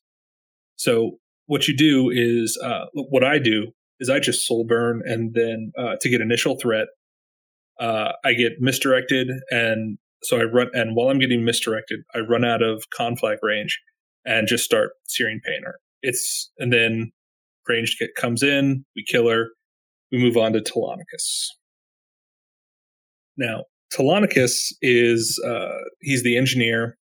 The big thing we have our uh, uh, uh, guardian druid uh, pick him up. Uh, we put him right next to uh, Sanguinar to the left. Well, Because- hold on. What do you mean by guardian druid? Uh, it's a feral druid. Okay, A bear druid. Guard- Bob. Guardian's a retail thing. It's what they changed the like uh, tank druid spec to I later have- on in the game. uh, I have not played- Okay. I have not played retail since Legion. I don't know why my brain went to Guardian Druid. That's very bizarre. Um, we have our Feral Druid tank him. We tank him near uh, Sanguinar to the left because in phase three we want to get cleave going for our melee. So blade flurries, all sorts of stuff like that. Um, all he does is um, he throw uh, he does melee and he throws dynamite. So you want uh, your melee to stay as far away from him as possible because the splash damage from the dynamite can really hurt. Um, the other thing he does, and this is the most important thing that you need to worry about, is he puts what's called remote toy debuff on people. Uh, what that does is for one minute, um, it stuns people periodically. There's no way to predict it, no way to deal with it. Um, you just have to deal with it. Now, there are several classes that can do things to get it off of them. Uh, rogues can Cloak of Shadows it off. Uh, paladins can Divine Shield. You cannot uh, Blessing of Protection it off, but you can Divine Shield it off. You can also Ice Block it off. Uh, if a tank gets that debuff, I would strenuously advise you not go into phase two until you get that done. And just wait for it to come off. Sit there. It's not fun, but you don't want to you really don't want to uh, have your tank getting periodically stunned during the next phase. So once you've uh, get him in place, tank him, DPS him down, make sure no one important has the debuff. You push on to phase two. All right, let's just. Do you have any questions over phase one while we're? Here? Well, like, how do you push it to phase two? Uh, you kill him. Okay, you kill okay. all four of the. So you would hold DPS if you wanted to like wait. Yeah. Okay. For for phase one, uh, a couple questions I have. So I haven't seen much about it, but on uh, Thaladred, the first guy, um, is there a duration or like a window after the new fixation that melee can go and attack, or is it? Uh, there is Okay. like, uh, but that's going to be like on your melee to feel it out. right. like right when because he can sometimes what he'll do is he'll um once his fixation is over he will target someone new walk to them for about three seconds and then he'll target someone else and then uh, fixate that guy for like the 12 seconds Okay, No. yeah, I wasn't sure. I think oh, some raids are just like it's not worth it, just stay out melee. And then I've seen some raids who try to get Yeah. as much in as they can. yes um we tend to let our I, I tend to let our melee go in use their best judgment and then we just uh, sigh and scoff at them if they die so um I, I mean use your best judgment like let them feel it out see if they feel like it's um appropriate or You have, to, you have to train melee through social humiliation as they die. If they haven't already been. Yeah, if they haven't already. Um, and then also on um, the caster boss, uh, the Astromancer, I can't remember her name, but um, Capernian. Capernian. Uh, do you know how much the conflag hits for? I've seen some VODs of uh, groups putting their Shadow Priest in instead of a tank just because Shadow Priests have lower range, I assume to keep up debuffs and stuff like that. Yes. Um, uh, that's one of the re- that's one of the issues you have with Shadow Priests, and I was actually going to get to that in Phase Three because uh, some guilds uh, use Shadow Priests in a different way than we do. Um, but it, it is it's very dangerous uh, to put your Shadow Priest too close to them. Okay. Because they can't the the conflag can hit for like it can easily kill someone if they're not healed. So um, yeah, just keep an eye on conflag and like getting getting through phase one. While I've already sat and talked here about it for almost what feels like ten minutes, um, it's actually the easiest part of the fight. Um, hopefully, it won't take you like it didn't take my guild. It took us barely any attempts to get through that. Um, any other questions before we move on to phase two? Out of I think I'm pretty good on curiosity, one, yeah. how many attempts did it take to down Lady Vashj? Uh, we haven't down Vashj yet. Oh, damn. Got him. I was just like, because I feel like we did 20, and I feel like that was a good number. So sorry, I was just trying to uh, brag for our guild just a little bit. Bob's trying to fluff us a little bit. hey, if you're not for yourself, who can you be for? Um, all right, so phase two uh, and begins pretty much like five seconds after you kill Telemachus, the final uh, guy. Uh, phase two, he summons weapons up. Um, there is a staff, a mace, a dagger, a sword, a shield, a two-handed axe, and a bow. Now, what you what we have to do, what you have to do is get control of them pretty much immediately. We have our uh, the bow needs to be tanked facing away. We have our. Uh, do you guys have a um, boomkin? We do. We have our boomkin do that just because uh, their DPS doesn't depend on a pet.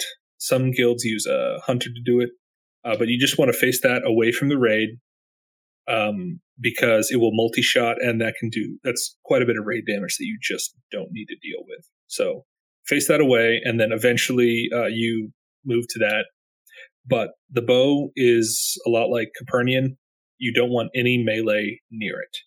Uh, if it, if someone gets in melee range with it, it starts blinking around the room, and it becomes very difficult to deal with. Uh, so yeah, Hey, side question: uh, Is there any reason to ever bring melee to anything in the right Yeah. to say? uh, yes, uh, melee is actually very useful in this fight. It's good to hear because so far it's been dismal. All right. So, um, what you do next, uh, getting control of these um, weapons, it sounds more complex than it actually is. You just like have your paladin stand in the middle, uh, tank as many as he can, uh, pretty much get initial aggro on everything. Uh, we have our warrior take the two handed axe out um, because it whirlwinds and that will just insta give people. okay. They get caught in it. So I've I, I've been watching vods. I've heard two different schools on this. Some people say keep the axe in, and some people say take the axe out. Well, what you can do is if uh, what we do is we take it out, have, let it have its first whirlwind, then we bring it back in so it gets hit with all the AOE. Um, then if it AOE's again, we just keep it stunned. Okay, so Oh. we're basically trying to AOE these weapons down. Yes. Now, what's going to happen is uh, you need to have usually a mage or a shaman of some kind interrupt the staff. So the staff run because the staff is a caster. It run it'll run in and be easily picked up by the paladin tank. Um, we have our druid tank the sword and the shield because those can do quite a bit of damage, and they actually have quite a bit of HP as well. Um, so he just keeps those right in the AOE. They don't do any like AOE damage, so just uh, go to town on those. We also have um, our rogues assigned to interrupting uh, the staff once it's in the group, and um, interrupt the uh, uh, mace because the mace will heal. So you need to keep those interrupted. Um, they don't have a lot of HP. Is Is uh, Curse of Tongues worth it on the ones you No. need to interrupt? No, absolutely not. Okay. Uh, you just want to do as much damage as possible. Like we usually wait all of five to six seconds for a threat to get established. I'm usually tossed since I have the malediction tossing out like curse of elements, and then we just start blowing stuff up. Uh, you have a minute thirty to kill all the weapons.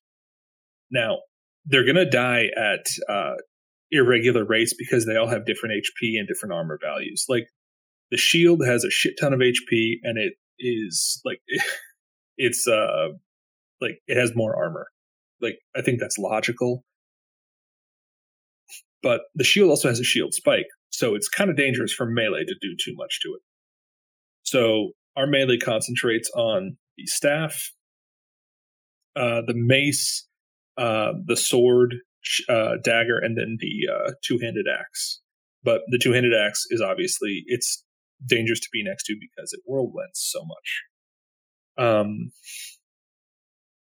once you have like uh, three or four of them down, you need to have people start equipping the weapons as they get down because they will despawn and people can miss them. So, like, call it out, say, "Hey guys, get your weapons, put them on, equip them." They give really good buffs, like um, the dagger for that the rogue the rogues are going to equip the sword and the dagger Oh, and if you have like a Fury Warrior, he'll do the same. Uh, And and these are like it's not like just just one per. Like everybody can grab it, right? you can grab pretty much all the weapons that I think you that your character can use. Okay. Uh, like we have, um, since we have a boomkin tanking the bow, and that's pretty far away from where the uh, staff drops. We have a hunter loot the bow and then just go trade it to him. You can do that. Um, it's it's pretty easy to handle. So, um, let's see here. Uh, once you've started getting them equipped, you should have anywhere like when in phase two, we usually have about anywhere from 15 to 30 seconds to spare, just sitting there waiting for phase three to start. But phase three is where this fight starts to get really uh, intense, we'll say. Um, this transition from phase two to three is where is pretty much one of the first big roadblocks of this fight. Uh, there are several things that you have to worry about, uh, like threat drops and all that, but we're going to get to that soon. Um, do you have any questions about phase two before we move on? I think phase two is pretty clear. Um, I guess other than picking up weapons, do you have a general amount of people picking up the sword for the MC breaks, or is it just all anybody the- who can use it? It's the dagger that, Or sorry, the breaks. dagger. Yeah, we have um, uh, we ha- make sure to have our all our hunters get it uh, because they can wing clip, and that will uh, break the MC. Like they just have the dagger in their main hand. So it's important for hunters to have the full dagger Yeah. skill too, huh? Yes, you want everyone to have dagger skill. Uh, that's going to be breaking MCs. Uh, like, what's your melee situation like? What do you guys usually run? It's a little bit of a mess, but we have uh, either It's one or two two rogues. rogues, Yeah, yeah. either one or two rogues, and uh, an enhancement. Rogues are super useful in this fight. We have a ret too. well, ret can't use a dagger, but uh, they can use the two handed axe, so that's fun. Um, but yeah, you want a lot of people to have um, uh, the daggers because breaking MCs in phase four is very, very important, but we'll get to that in just a little bit. Um, all right, now on to phase three. Uh, this is when you get to fight all four of the mini bosses at the same time, and you have, uh, I think it's two minutes to do this. So, what you need to have happen is um, we've killed uh, Thaladred, the guy that just randomly fixates at the back for a good reason, because we need to have uh, the first thing you have to deal with is the threat wipe mechanic. This is a very annoying thing. Um, what happens is if you are too far away when the bosses are resurrected, uh, they won't drop threat from when they were killed before. So if someone's too far away, uh, one of the advisors will just run and focus them, and then everyone's positioning is wrong. It's really annoying. So what you want to do is have pretty much everyone uh, gathered fairly near where they need to be, uh, like fairly near like the bottom of the uh, like the stage-ish area that they have. Um, when they're resurrected, everyone goes to their spots immediately. Now, uh, tanking Telonicus and Sanguinar, you're gonna they they were uh, killed fairly near each other to the left of the stage. Tank the we have our paladin and druid uh, tank them over there. Uh, this way, um, the warrior tank is free to uh, do some do a very specific task, but we'll get to that in a bit. Um, our melee goes over to those two and just wails away, kills them as fast as they possibly can. Something that you need to add though is you need a hunt one of your hunters to go over there and uh, DPS those two down because the hunter puts a debuff on the uh, with the legendary bow. It will put a debuff on those guys that they take uh, 25% additional damage from melee. I think it's 25. It Might be less than that. Um, but that's very important because you need to get these guys down as fast as possible. So assign one of your hunters over there. He'll uh, boost the damage of all your melee by quite a bit. Uh, have them cleave as much as possible, but you're not always going to be able to do that because the fixating guy is going to be wandering around and he can fixate your tanks and it's really annoying when he does that. So those two bosses, uh, Sanguinar is still going to AoE fear, so drop um, Tremor Totems pretty much on uh, cooldown. Uh, the the tank for that one should be the uh, Paladin because the Paladin can get the legendary shield. Uh, that has a um, if you use that, you're immune to fear. The fear should never be an issue for the Paladin tank. Uh, the druid's going to tank uh, the Telonicus. He still puts on the remote toy debuff, which periodically stuns people. But um, if you have the staff, the legendary staff, if you use it like a trinket, uh, it will not let you get stunned by that. So we can completely ignore that. Uh, it's advised that the uh, druid picks up the legendary staff as well, since they can equip that along with their weapons and give all the melee the uh, protection debuff or the protection buff. Sorry. Um, now let's talk about uh. This is the guy that randomly fixates people. All of your melee or all of your ranged need to be on this guy, uh, and they need to DPS him as fast as humanly possible. Um, we have our uh, warrior tank equip the dagger and attack him because the dagger does a similar thing to what the bow does, and that it uh, boosts uh, spell damage. So you attack him. Uh, we have our warrior do that as he fit. Uh, he puts the debuff on, gets as much uptime on it as possible. Uh, we have people kite him as best they can so that uh, you can um, DPS him down as quickly as possible. The thing you really need to do is work on tanking on uh, kiting him properly so uptime is as best as you can get it. Um, God, I hear myself repeat. I hear myself repeating. God damn it. Uh, uh, this is pretty much where your phase three will live and die. Is if you can get Thaladred down quickly. Uh, once you get him down, ranged goes to Capernian, which is the mage, and uh, they just DPS her down as fast as, as they can. You really have to push your DPS as hard as you can in this phase because you want maximum one of these uh, advisors or mini bosses up when uh, the boss becomes active. Uh, after a minute 50 or two minutes, um, phase three ends, no matter how many bosses are still up, and uh, Kael'thas becomes active. So uh, the reason we have our prot uh, warrior uh, just dealing with Thaladred and putting the debuff on is so that he, no matter what, uh, can always be there to pick up Kael'thas immediately. Now, before we get out of phase three, uh, do you guys have any questions? I've got. Um, oh, go ahead, Bob. Uh, c- my one question is like once you put on the weapons, like they don't disappear, right? Like you just have the No. weapon for the. So you should make a macro that equips the weapon and does the use on the weapon as Yeah. well, so that you could just use that same button to use the use whenever it's up. Correct? Yes, Okay, cool. very much. So. Right, Harskar. Um, so you stress like the damage on this phase is pretty like the demand is pretty high. Is this generally when you would use lust? This is imagine. all. This is always when we Okay. must. Yes, And then also, do you have people hold like two minute and CD trinkets on phase two to use them on this phase? no, we use. We generally um, let people use those on phase. two. Okay. Uh, if you pop them right at the beginning of phase two, they are up pretty soon. They should be up when a bloodlust is up. All right, that makes sense. uh, phase three.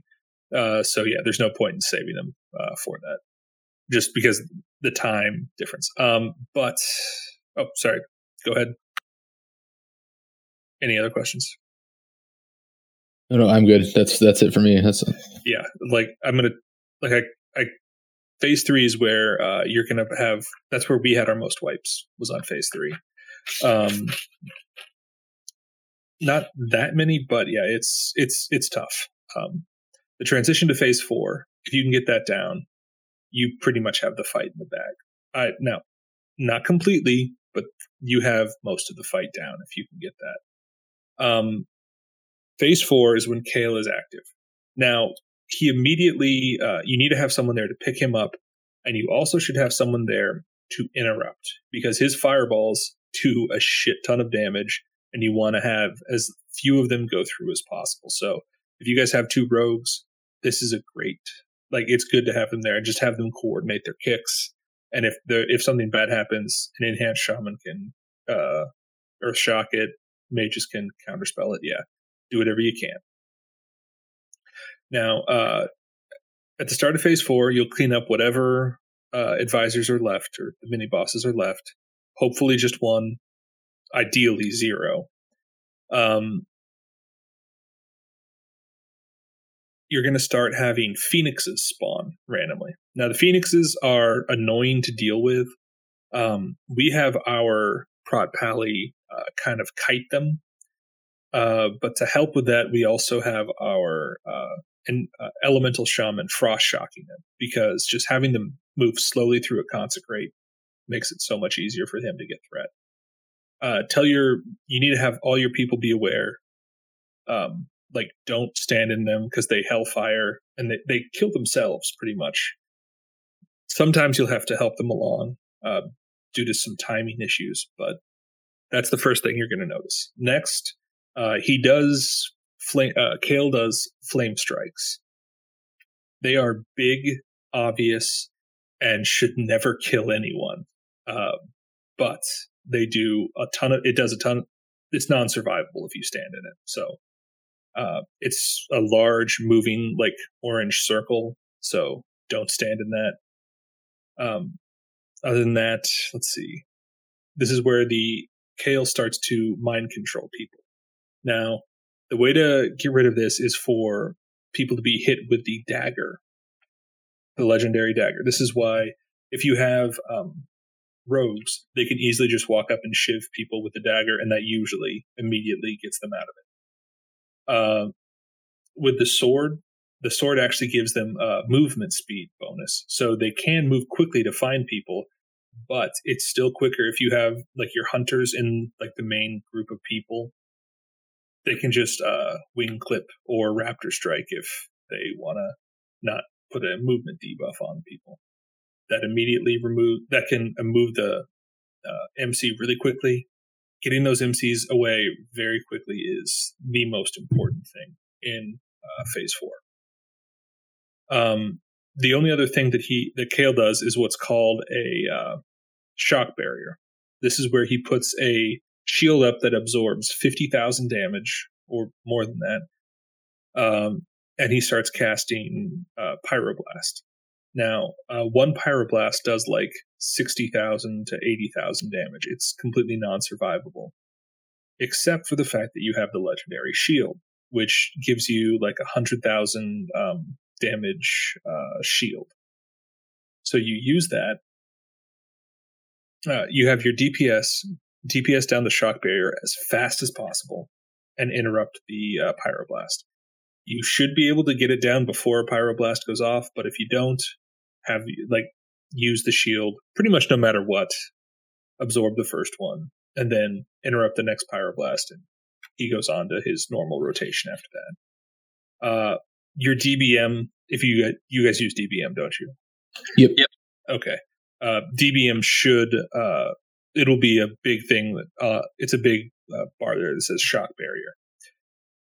Now, the thing that you have to worry about in phase four, once you're you've transitioned to phase four and things are going well, is you don't want to. Uh, the phoenixes when they die, they leave an egg.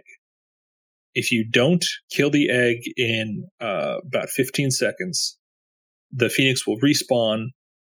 Kale will spawn another phoenix, and then you've just got you. You will quickly die because there are just too many phoenixes running around. So when the phoenix dies, it spawns an egg. You need everybody, and I mean everybody, to run to the egg and DPS it down as fast as possible. Um, What kind of health is on the egg? uh, 40,000, 50,000. It's a significant amount. Like you need to con- you need to have everyone concentrate on it immediately. Ah, I should have looked up the totals before I knew I was forgetting to do something. But um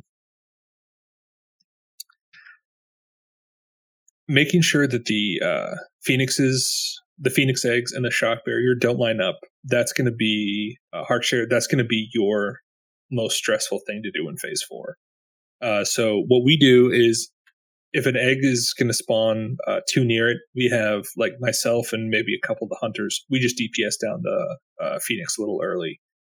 Egg spawns early kill the egg get back to Kael. Um, it's going to be uh, like with a lot of other things I've said, it's going to be a feeling out period where you you find out like what's the proper time to uh, leave yourself so that you can get back to a shock barrier as soon as possible. Um, with the legendary weapons, it is easier to get through a lot of these tight uh, checks because you're going to be doing pretty good DPS. Like uh, the legendary staff is it's pretty powerful. Uh, it might mess with some of your uh, hit uh, gems if you have any hit from your weapons. So just keep an eye on that. I don't think Uh, any of the locks do, but yeah, it's like 350 spell power as opposed to like I have the Abyss weapon, which is like 220 something spell power. So Yeah. it's def it's definitely a jump. Yeah, you'll you'll see some pretty impressive crits. Um, but uh, especially because with the debuffs from the other legendary weapons, you're going to be doing 25% additional damage. So uh, you want to DPS Kael uh, as much as you, you want to get as much uptime on him while minimizing the amount of time you have to spend uh, DPSing a Phoenix uh, and the Phoenix eggs. So uh, DPS Kael as fast as possible. Then uh, it's just goes back and forth. Um, egg, Kael, shock barrier, Kael, until you hit get him to fifty percent. Once he's at fifty percent, uh, phase five starts.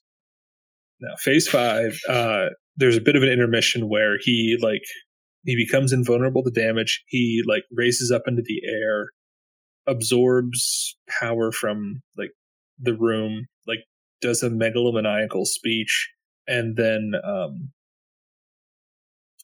uh, phase five starts. Uh, now, in phase five, um, he no longer mind controls people. He no longer does um, pyroblasts. He still puts up shock barrier, but he uh, doesn't do anything else with it. Uh, there are two schools of thought for uh, phase five. A lot of guilds just zerg him down after this. They ignore. He keeps spawning phoenixes, so a lot of guilds just ignore the phoenixes. Um, Or have the pally tank him, maybe? No, they just ignore them. Like you can put down frost traps, and they're pretty easy to avoid. Um, they just zerg him down from fifty percent to zero. It's not like if you start getting like if you have really good uptime on him and people aren't having to dodge too many phoenixes, it's really easy to do a lot of damage. Um, we've done that sometimes. We've also killed phoenixes and done it like been careful about it. Like our first kill took I think seventeen minutes that's a really long time to be doing a boss fight. So I would say uh, try the Zerg method your first time there. If it doesn't work, uh, you'll have to find the new rhythm of killing phoenixes, getting onto Kael, or kill, uh, killing the eggs, getting onto Kael, and just making sure you don't get overrun with phoenixes. Uh, pretty much no matter what, once you hit about 25%, um, just stay on Kael. The big new uh, mechanic is called, uh, that he will do is called grabs. Uh, he teleports everyone to like his feet right in front of him, and he throws everyone into the air, and you like just swim around in the air. You need everyone to spread out during this phase because he starts doing a chain lightning. You also need to have, especially your tank, look out for these dark clouds with like purple energy coming off of them. Uh, because if they touch those, their HP gets reduced. And you really don't want your main tank to like lose all his HP at this point. Um, Now So- is now is this the phase where you're like actually flying? Yes, that's what gravity lapse is. Like you just Okay. you swim around in the air. You spread out. You want to get pretty close to the ground because gravity lapse only lasts about I think 20 seconds, 25 seconds. Um, if you're up in the air too high, you will take falling damage. So you want to spread out near the ground. Um, now, what Kael does is he will in this phase um, just chain put shock barrier on himself, so it's very difficult to do a lot of damage to him. Um, because your melee is not going to be able to get uptime on him, because the uh, dark clouds are going to be near him usually, and you don't want to die to that. So, um, during that, uh, that's when we will DPS down any uh, phoenixes or eggs if we see them. Uh, that's when we go after them. Once um, gravity lapse ends, he stops casting shock barrier on himself. Just DPS him down. Uh, just go as hard as you can. It like phase five is one of the easier phases as long as you have enough people uh, alive and people can dodge the clouds. Uh, do you have any questions? Um, I would say on, I believe it's phase four. You can tell me it's phase four or five when it starts that the boss will uh, conflag and you need to use the staff buff on somebody. Is that Uh, only on the main tank or is it? That's uh, phase three. Like the conflag is only going to be from Capernian, and yeah, you need to have make sure Okay. everyone everyone possible has uh, the staff buff on them. Um, Okay. And is that just something that they can cast on themselves or is that something they cast on somebody else? No, it's if you use the staff like a trinket, like it gets everyone within like uh, thirty yards. Oh, okay. Okay. It's an AOE. Um, I should have said this. Uh, he does do a um, like an arcane explosion that can uh, slow people, but if you have the staff buff, it's not an issue. So just make sure everyone has a staff buff on them. Uh, again, there's a weak aura that like tracks if a tank doesn't have it on. Just keep an eye out for that. Sorry, so is that a group 30 yard buff or is it anyone in 30 yards? Raid. Okay, wow, okay. And then um, in phase four, I've seen it do. A f- I've seen it done a couple different ways. How'd you guys find the most success for kiting the phoenixes? Like, did you do it just right behind the raid or to the side? considering like where they spawn is completely random. We Mhm. just like we have our uh, uh we have our Ellie Shaman uh, frost shock them. That usually actually gets since that does decent threat. That usually gets good threat on them, and then our paladin tank just uh starts tanking like slowly sets up his um, consecrate so that it's just slowly moving uh through it, and that gets him threat, and that works just fine.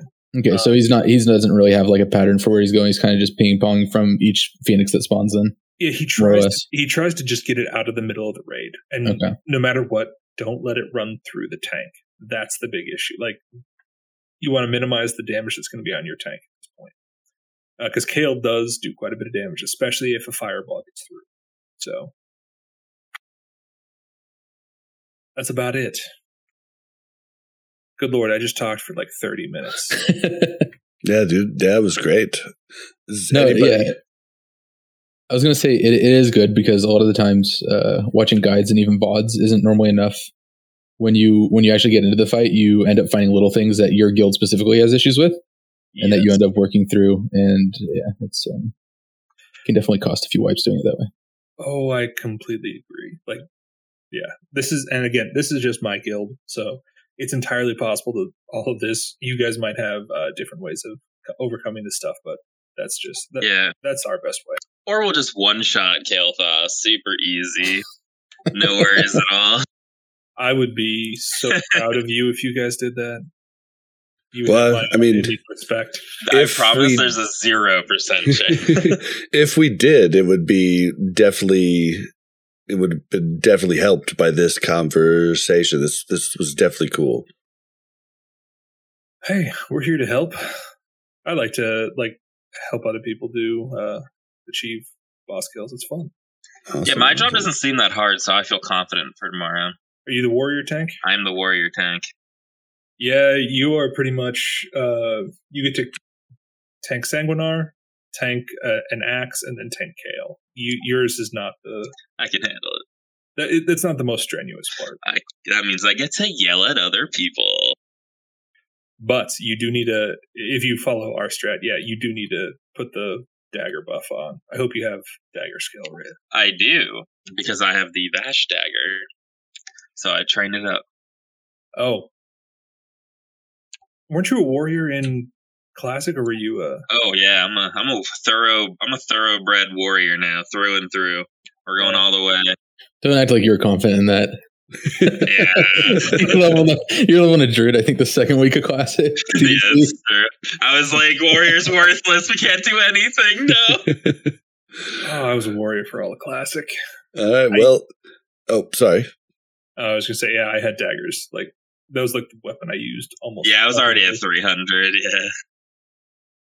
Yeah, I just I just worked up everything one night with Bell healing me while I was watching Netflix in uh, Blasted Lands, and just worked it all up, even unarmed.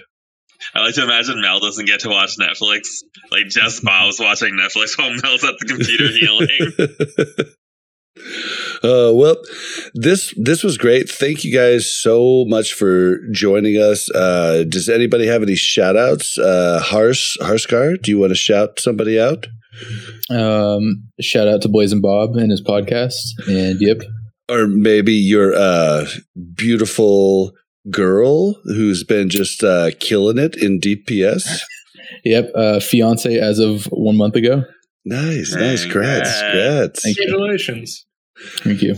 And then Nay uh, Naismith, do you have any shout outs to your guild or anything?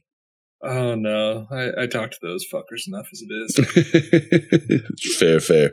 All right. Well, we're going to get back to the regular show. Thank you guys for listening in. I hope this helps other people, and we're out. Peace. All right, we're back, and thank you to Naismith and Harskar for taking their time. And Harskar had a, lot of great questions. I I think it was a really good idea to bring him along for that. Thank you, Nay Naismith, for all the tips. Definitely helped us this week. And, And I was only I wasn't there for content. I'm throwing that out there. You probably didn't hear much from me. I was there for raid purposes to hear about what we needed for raid. I was eating dinner. I'm like, oh yes, tell us more. but uh, we really appreciate that info. I was trying to ask questions I thought were pertinent, but the best questions definitely came from our raid leader Harskar. So thank you to him for taking time out of his day to come on that, and I think it did help us quite a bit going into there. So that being said, episode's too long. No add-on of the week this week. Send us in your weak auras or add-ons because we need some more content for that to help us actually bring good ones to you. All right. Don't forget to follow us on Twitter at WC Reloaded. And you can follow the Mash Those Buttons Network at the Mash Network. If you want to send us an email and have your email possibly read on the show, it's WCRpodcast at gmail.com. That's WCR podcast at gmail.com. If you want to interact with the host or get Yip's soundbite uh, for the Alliance, you can do so by joining mash.gg slash discord. Ratings and reviews help the podcast out a ton. iTunes, uh, uh, warcraftradio.com, these uh, help us tremendously, and we read them on the show, and they help us with Google searches. Also, the best way, like I always say, is to tell your friends about the podcast. Yell it out in Walmart. Hey, everybody, Google Warcraft Reloaded. It all helps. So try to keep doing that and keep helping us out, and we'll keep bringing you TBC and WoW Classic content. All right, Ryan, where can we find you? Hi, you can find me on Twitter at Cognitive Pit or on YouTube, youtube.com slash Cognitive Pit. Awesome, awesome. And Mel isn't here to say, oh, you can't find me anywhere. So, you know, unfortunately, you can find me on Twitter at blazzin underscore Bob. That's B L A Z Z I N underscore B O B. You can find me on Twitch, sometimes streaming at twitch.tv slash blazzin Bob. All right. This was a crazy was a episode. I can't believe we actually killed Mel in the middle of it. I'm trying to think back when it happened exactly. she was like, "Okay, uh, we're going on to news.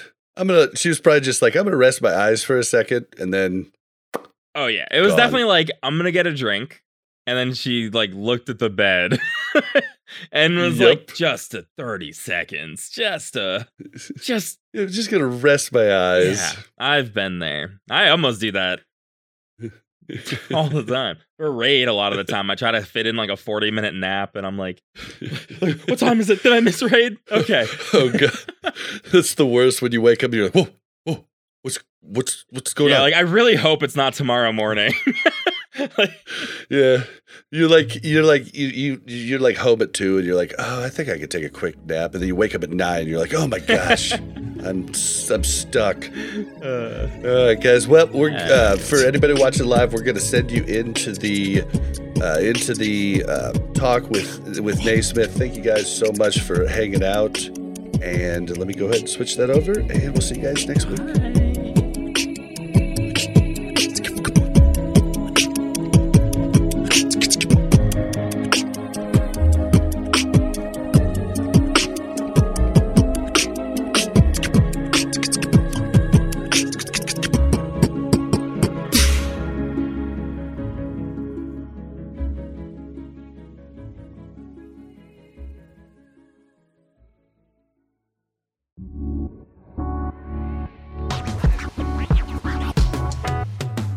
Thanks for listening to a Mash Those Buttons production. If you enjoyed the show, you should check out mashthosebuttons.com and see if any of our other shows might interest you. All of our shows are available on your podcast platform of choice like Apple Podcasts, Google Podcasts, Spotify, and more. If you enjoy our content, you can help support Mash Those Buttons by becoming a patron at patreon.com slash mash those buttons, where you can receive Patreon bonuses for as little as $1 a month. You can connect with Mash Those Buttons at twitter.com slash the Mash Network, facebook.com slash mash those buttons, or join our Discord at mash.gg slash discord.